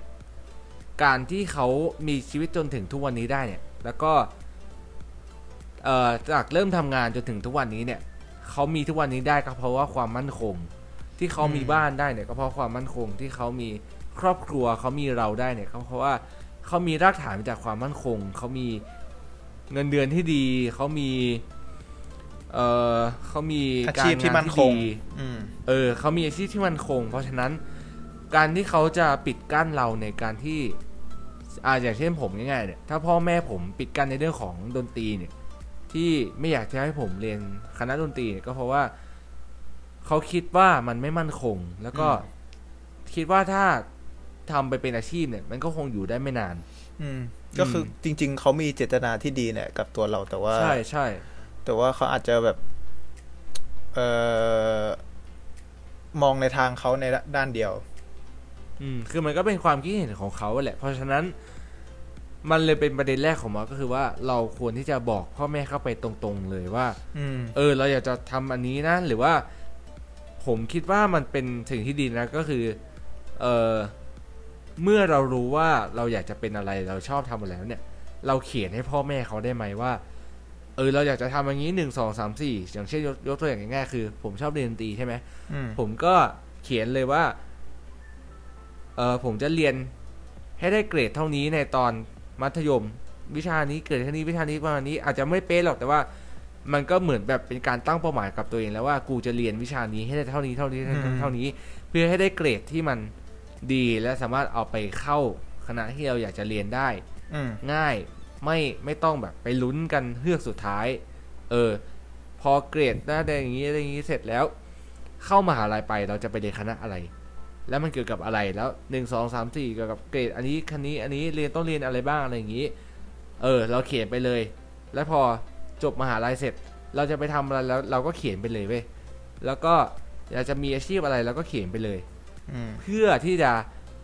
ให้พ่อแม่เขาได้รู้สึกสบายใจด้วย แล้วก็ชัดเจนไปเลยว่าอืมเราอยากจะทำอะไรน่าสนใจวิธีนี้น่าสนใจ อืม คือมันเป็นเราเขียนไปเลยว่า เออแล้วกูอยากแล้วกูกูอยากจะเรียนอันนี้กูก็เขียนให้พ่อแม่ไปเลยว่า เออ ผมอยากเรียนอันนี้นะครับ ผมอยากจะเป็นอันนี้นะครับ ผมก็เขียนรายละเอียดไปเลยว่า ให้พ่อแม่เขาเข้าใจอะ เออผมว่า เออ มันเป็นวิธีการบอกง่าย ๆ แล้วกัน แล้วก็ ผมว่าการอืมเขียนลงไปเนี่ยเออมันก็ทำให้เราเข้าใจตัวเองอืมด้วยเหมือนกันเออผมอยากจะเสริมจากเจนนิดนึงคือ ผมก็เข้าใจแหละว่า พ่อแม่เขาโตมาในยุคของเขาก็คืออือมอืมอืมผมว่ายุคสมัยเนี่ยเป็นเรื่องสำคัญนะคือ พ่อแม่เขาเกิดมาในยุคที่ต้องลำบากต้องมีอะไรที่มั่นคง แต่ว่ายุคของเราเนี่ยมันเขาเรียกว่าโอกาสหรือว่าความรู้เนี่ยมัมันนก็เปิดกว้างหลหลยนะมากๆอะ เราก็อืมอาจจะทำแบบที่เจมส์บอกก็ได้คือเขียนขั้นตอนหนึ่งสองสามให้พ่อแม่เขาเห็นว่า ถ้าเราทำอย่างนี้อะมันก็จะมีวิธีนี้นะ มีวิธีนี้นะ คืออผู้ใหญ่ส่วนมากเนี่ยเขาอาจจะไม่เข้าใจคือ ไม่เข้าใจในยุคของเราที่มันเขาเรียกว่าเปลี่ยนไปเร็วเนอะอืมเขาอาจจะตามไม่ทัน อืมเขาเขาเรียกเขาเรียกตามไม่ทัน อืม ก็ทำให้เขาไม่เข้าใจแล้วก็เลยแบบ คิดว่าวิธีของเขาเนี่ย มันมันมันมันมันมั่นคงในความเชื่อของเขาที่เขาโตมา อืม อืม คือการเขียนมันก็เหมือนเป็นการให้เขาเรียนรู้ด้วยแหละว่า สิ่งที่เรากำลังจะทำอยู่อะ มันก็ไม่เป็นสิ่งที่แย่นะและมันก็ไม่ได้เป็นสิ่งที่ไม่มั่นคงในอนาคต เพียงแต่ว่าเขาก็อาจจะไม่เข้าใจเราร้อยเปอร์เซ็นต์หรอกเพราะว่าเราก็อย่างที่มอสบอกไปว่ามันก็เกิดคนละยุคกันนะเนาะมอะไรมันก็เปลี่ยนแปลงไปแล้วอะเพราะว่าในช่วงนี้เนี่ยโอกาสที่เราจะมีอาชีพเกิดใหม่ขึ้นมา หรือว่าเราจะได้ทำอะไรที่เป็นของตัวของตัวเอง มากขึ้นเนี่ยเพราะว่าในในโลกปัจจุบันเนี่ยมันทำได้มากขึ้น อืมหลากหลายมากอืมมันใช่เราสามารถเป็นตัวของตัวเองได้ง่ายมากๆ แล้วก็เหมือนเป็นมันอิสระมากกว่าในช่วงของช่วงสมัยพ่อแม่ของเรา เพราะว่าถ้าสังเกตง่ายๆเนี่ยพวกยูทูบเบอร์หรือพวกอินฟลูเอนเซอร์เนี่ยเขาก็มีสามารถสามารถมีเงินเดือนที่มั่นคงได้แล้วนะอืมแต่ว่ามันก็ต้องแลกมากับการที่เราก็ต้องทำงานหนักเหมือนกัน โดยการที่เราต้องคิด content ใช่ แล้วก็มีสปอนเซอร์หรือว่ามีลูกค้าอะไรเงี้ยคือมันก็ไม่ได้แตกต่างกับสายอาชีพของพ่อแม่เราหรอกที่เราก็ต้องอืม ที่พ่อแม่เขาก็ต้องทำงานหนักเพื่อให้ได้เงินมาสร้างครอบครัวสร้างบ้าน มีรถมีฐานะที่มันคงอย่างเงี้ยคือมันก็ไม่ได้ต่างกันหรอกแต่ว่าเพียงแต่ว่าด้วยยุคสมัยที่มันแตกต่างกันออกไป ด้วยการที่เขาอาจจะตามไม่ทัน เพราะว่า อืม สมัยนี้มันก็มีอาชีพที่หลากหลายมากขึ้น แล้วก็มีใช่ อาชีพแปลกๆ ใหม่ ๆ มากขึ้น ที่เขาอาจจะยังไม่รู้ แล้วก็ เขาอาจจะยังไม่ได้มีความเข้าใจมากพอ เราก็เราก็ต้องเป็นคนไปบอกเขาว่า เออสิ่งที่เราจะทำอยู่เนี่ย เราเขียนบอกเขาไว้เลยว่าสิ่งที่เราจะทำอยู่เนี่ย มันก็ไม่ได้เป็นสิ่งที่แย่นะแล้วแล้วมันสามารถต่อยอดได้ในอนาคต ผมว่าเขาก็น่าจะพ่อแม่เขาก็น่าจะเข้าใจเรามากขึ้น แล้วก็น่าจะเปิดใจให้เรามากขึ้น อืม อืม โอเค มีอะไรจะเสริมไหมก็บอสมีอะไรจะเสริมไหม ประมาณนี้แล้วกันเนอะอืม ก็ไม่มีอืมอะไรจะเสริมละอืมผมว่าทุกคนก็น่าจะได้คำตอบได้อะไรดี ๆ กลับไปแล้วกัน อืม ก็ขอให้อืมไปประยุกต์ใช้กับพ่อแม่ของตัวเองแล้วกันนะว่า ใช่เราก็น่าจะรู้แหละว่าพ่อแม่ของเราควรพูดด้วยวิธีไหนอะไรยังไงนะอืม ก็ใจเย็นๆแล้วกัน ใช่ใช่ก็ใช้เหตุผลคุยกัน อย่าใช้อารมณ์ดีกว่า ก็ถ้าอืม ถ้าคุณรู้ว่าพ่อแม่ของคุณอารมณ์ร้อนคุณก็อาจจะรอเวลาสักนิดนึงรอแบบ เออ ให้เขากินข้าวเย็นเสร็จก่อนแล้วค่อยๆเข้าไปคุยกับเขาดีอืมๆก็ลองแบบดูก็ อืม เปิดใจคุยกันไปเลยดีกว่าผมว่า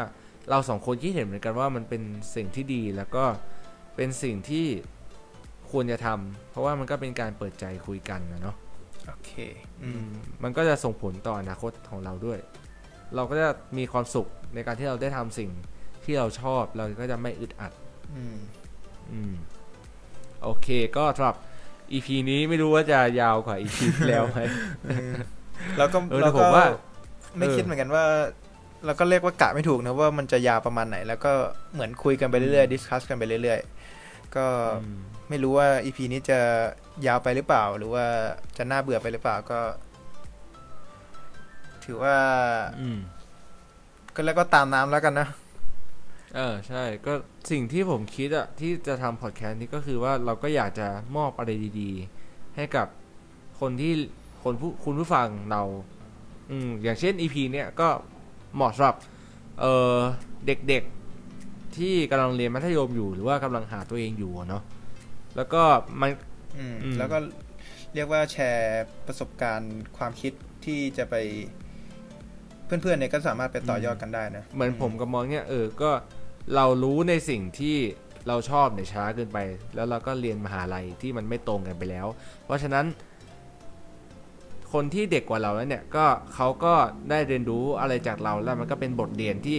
สอนให้เขารู้ว่าเราก็ต้องหาตัวเองให้เจอเหมือนกัน แล้วเราก็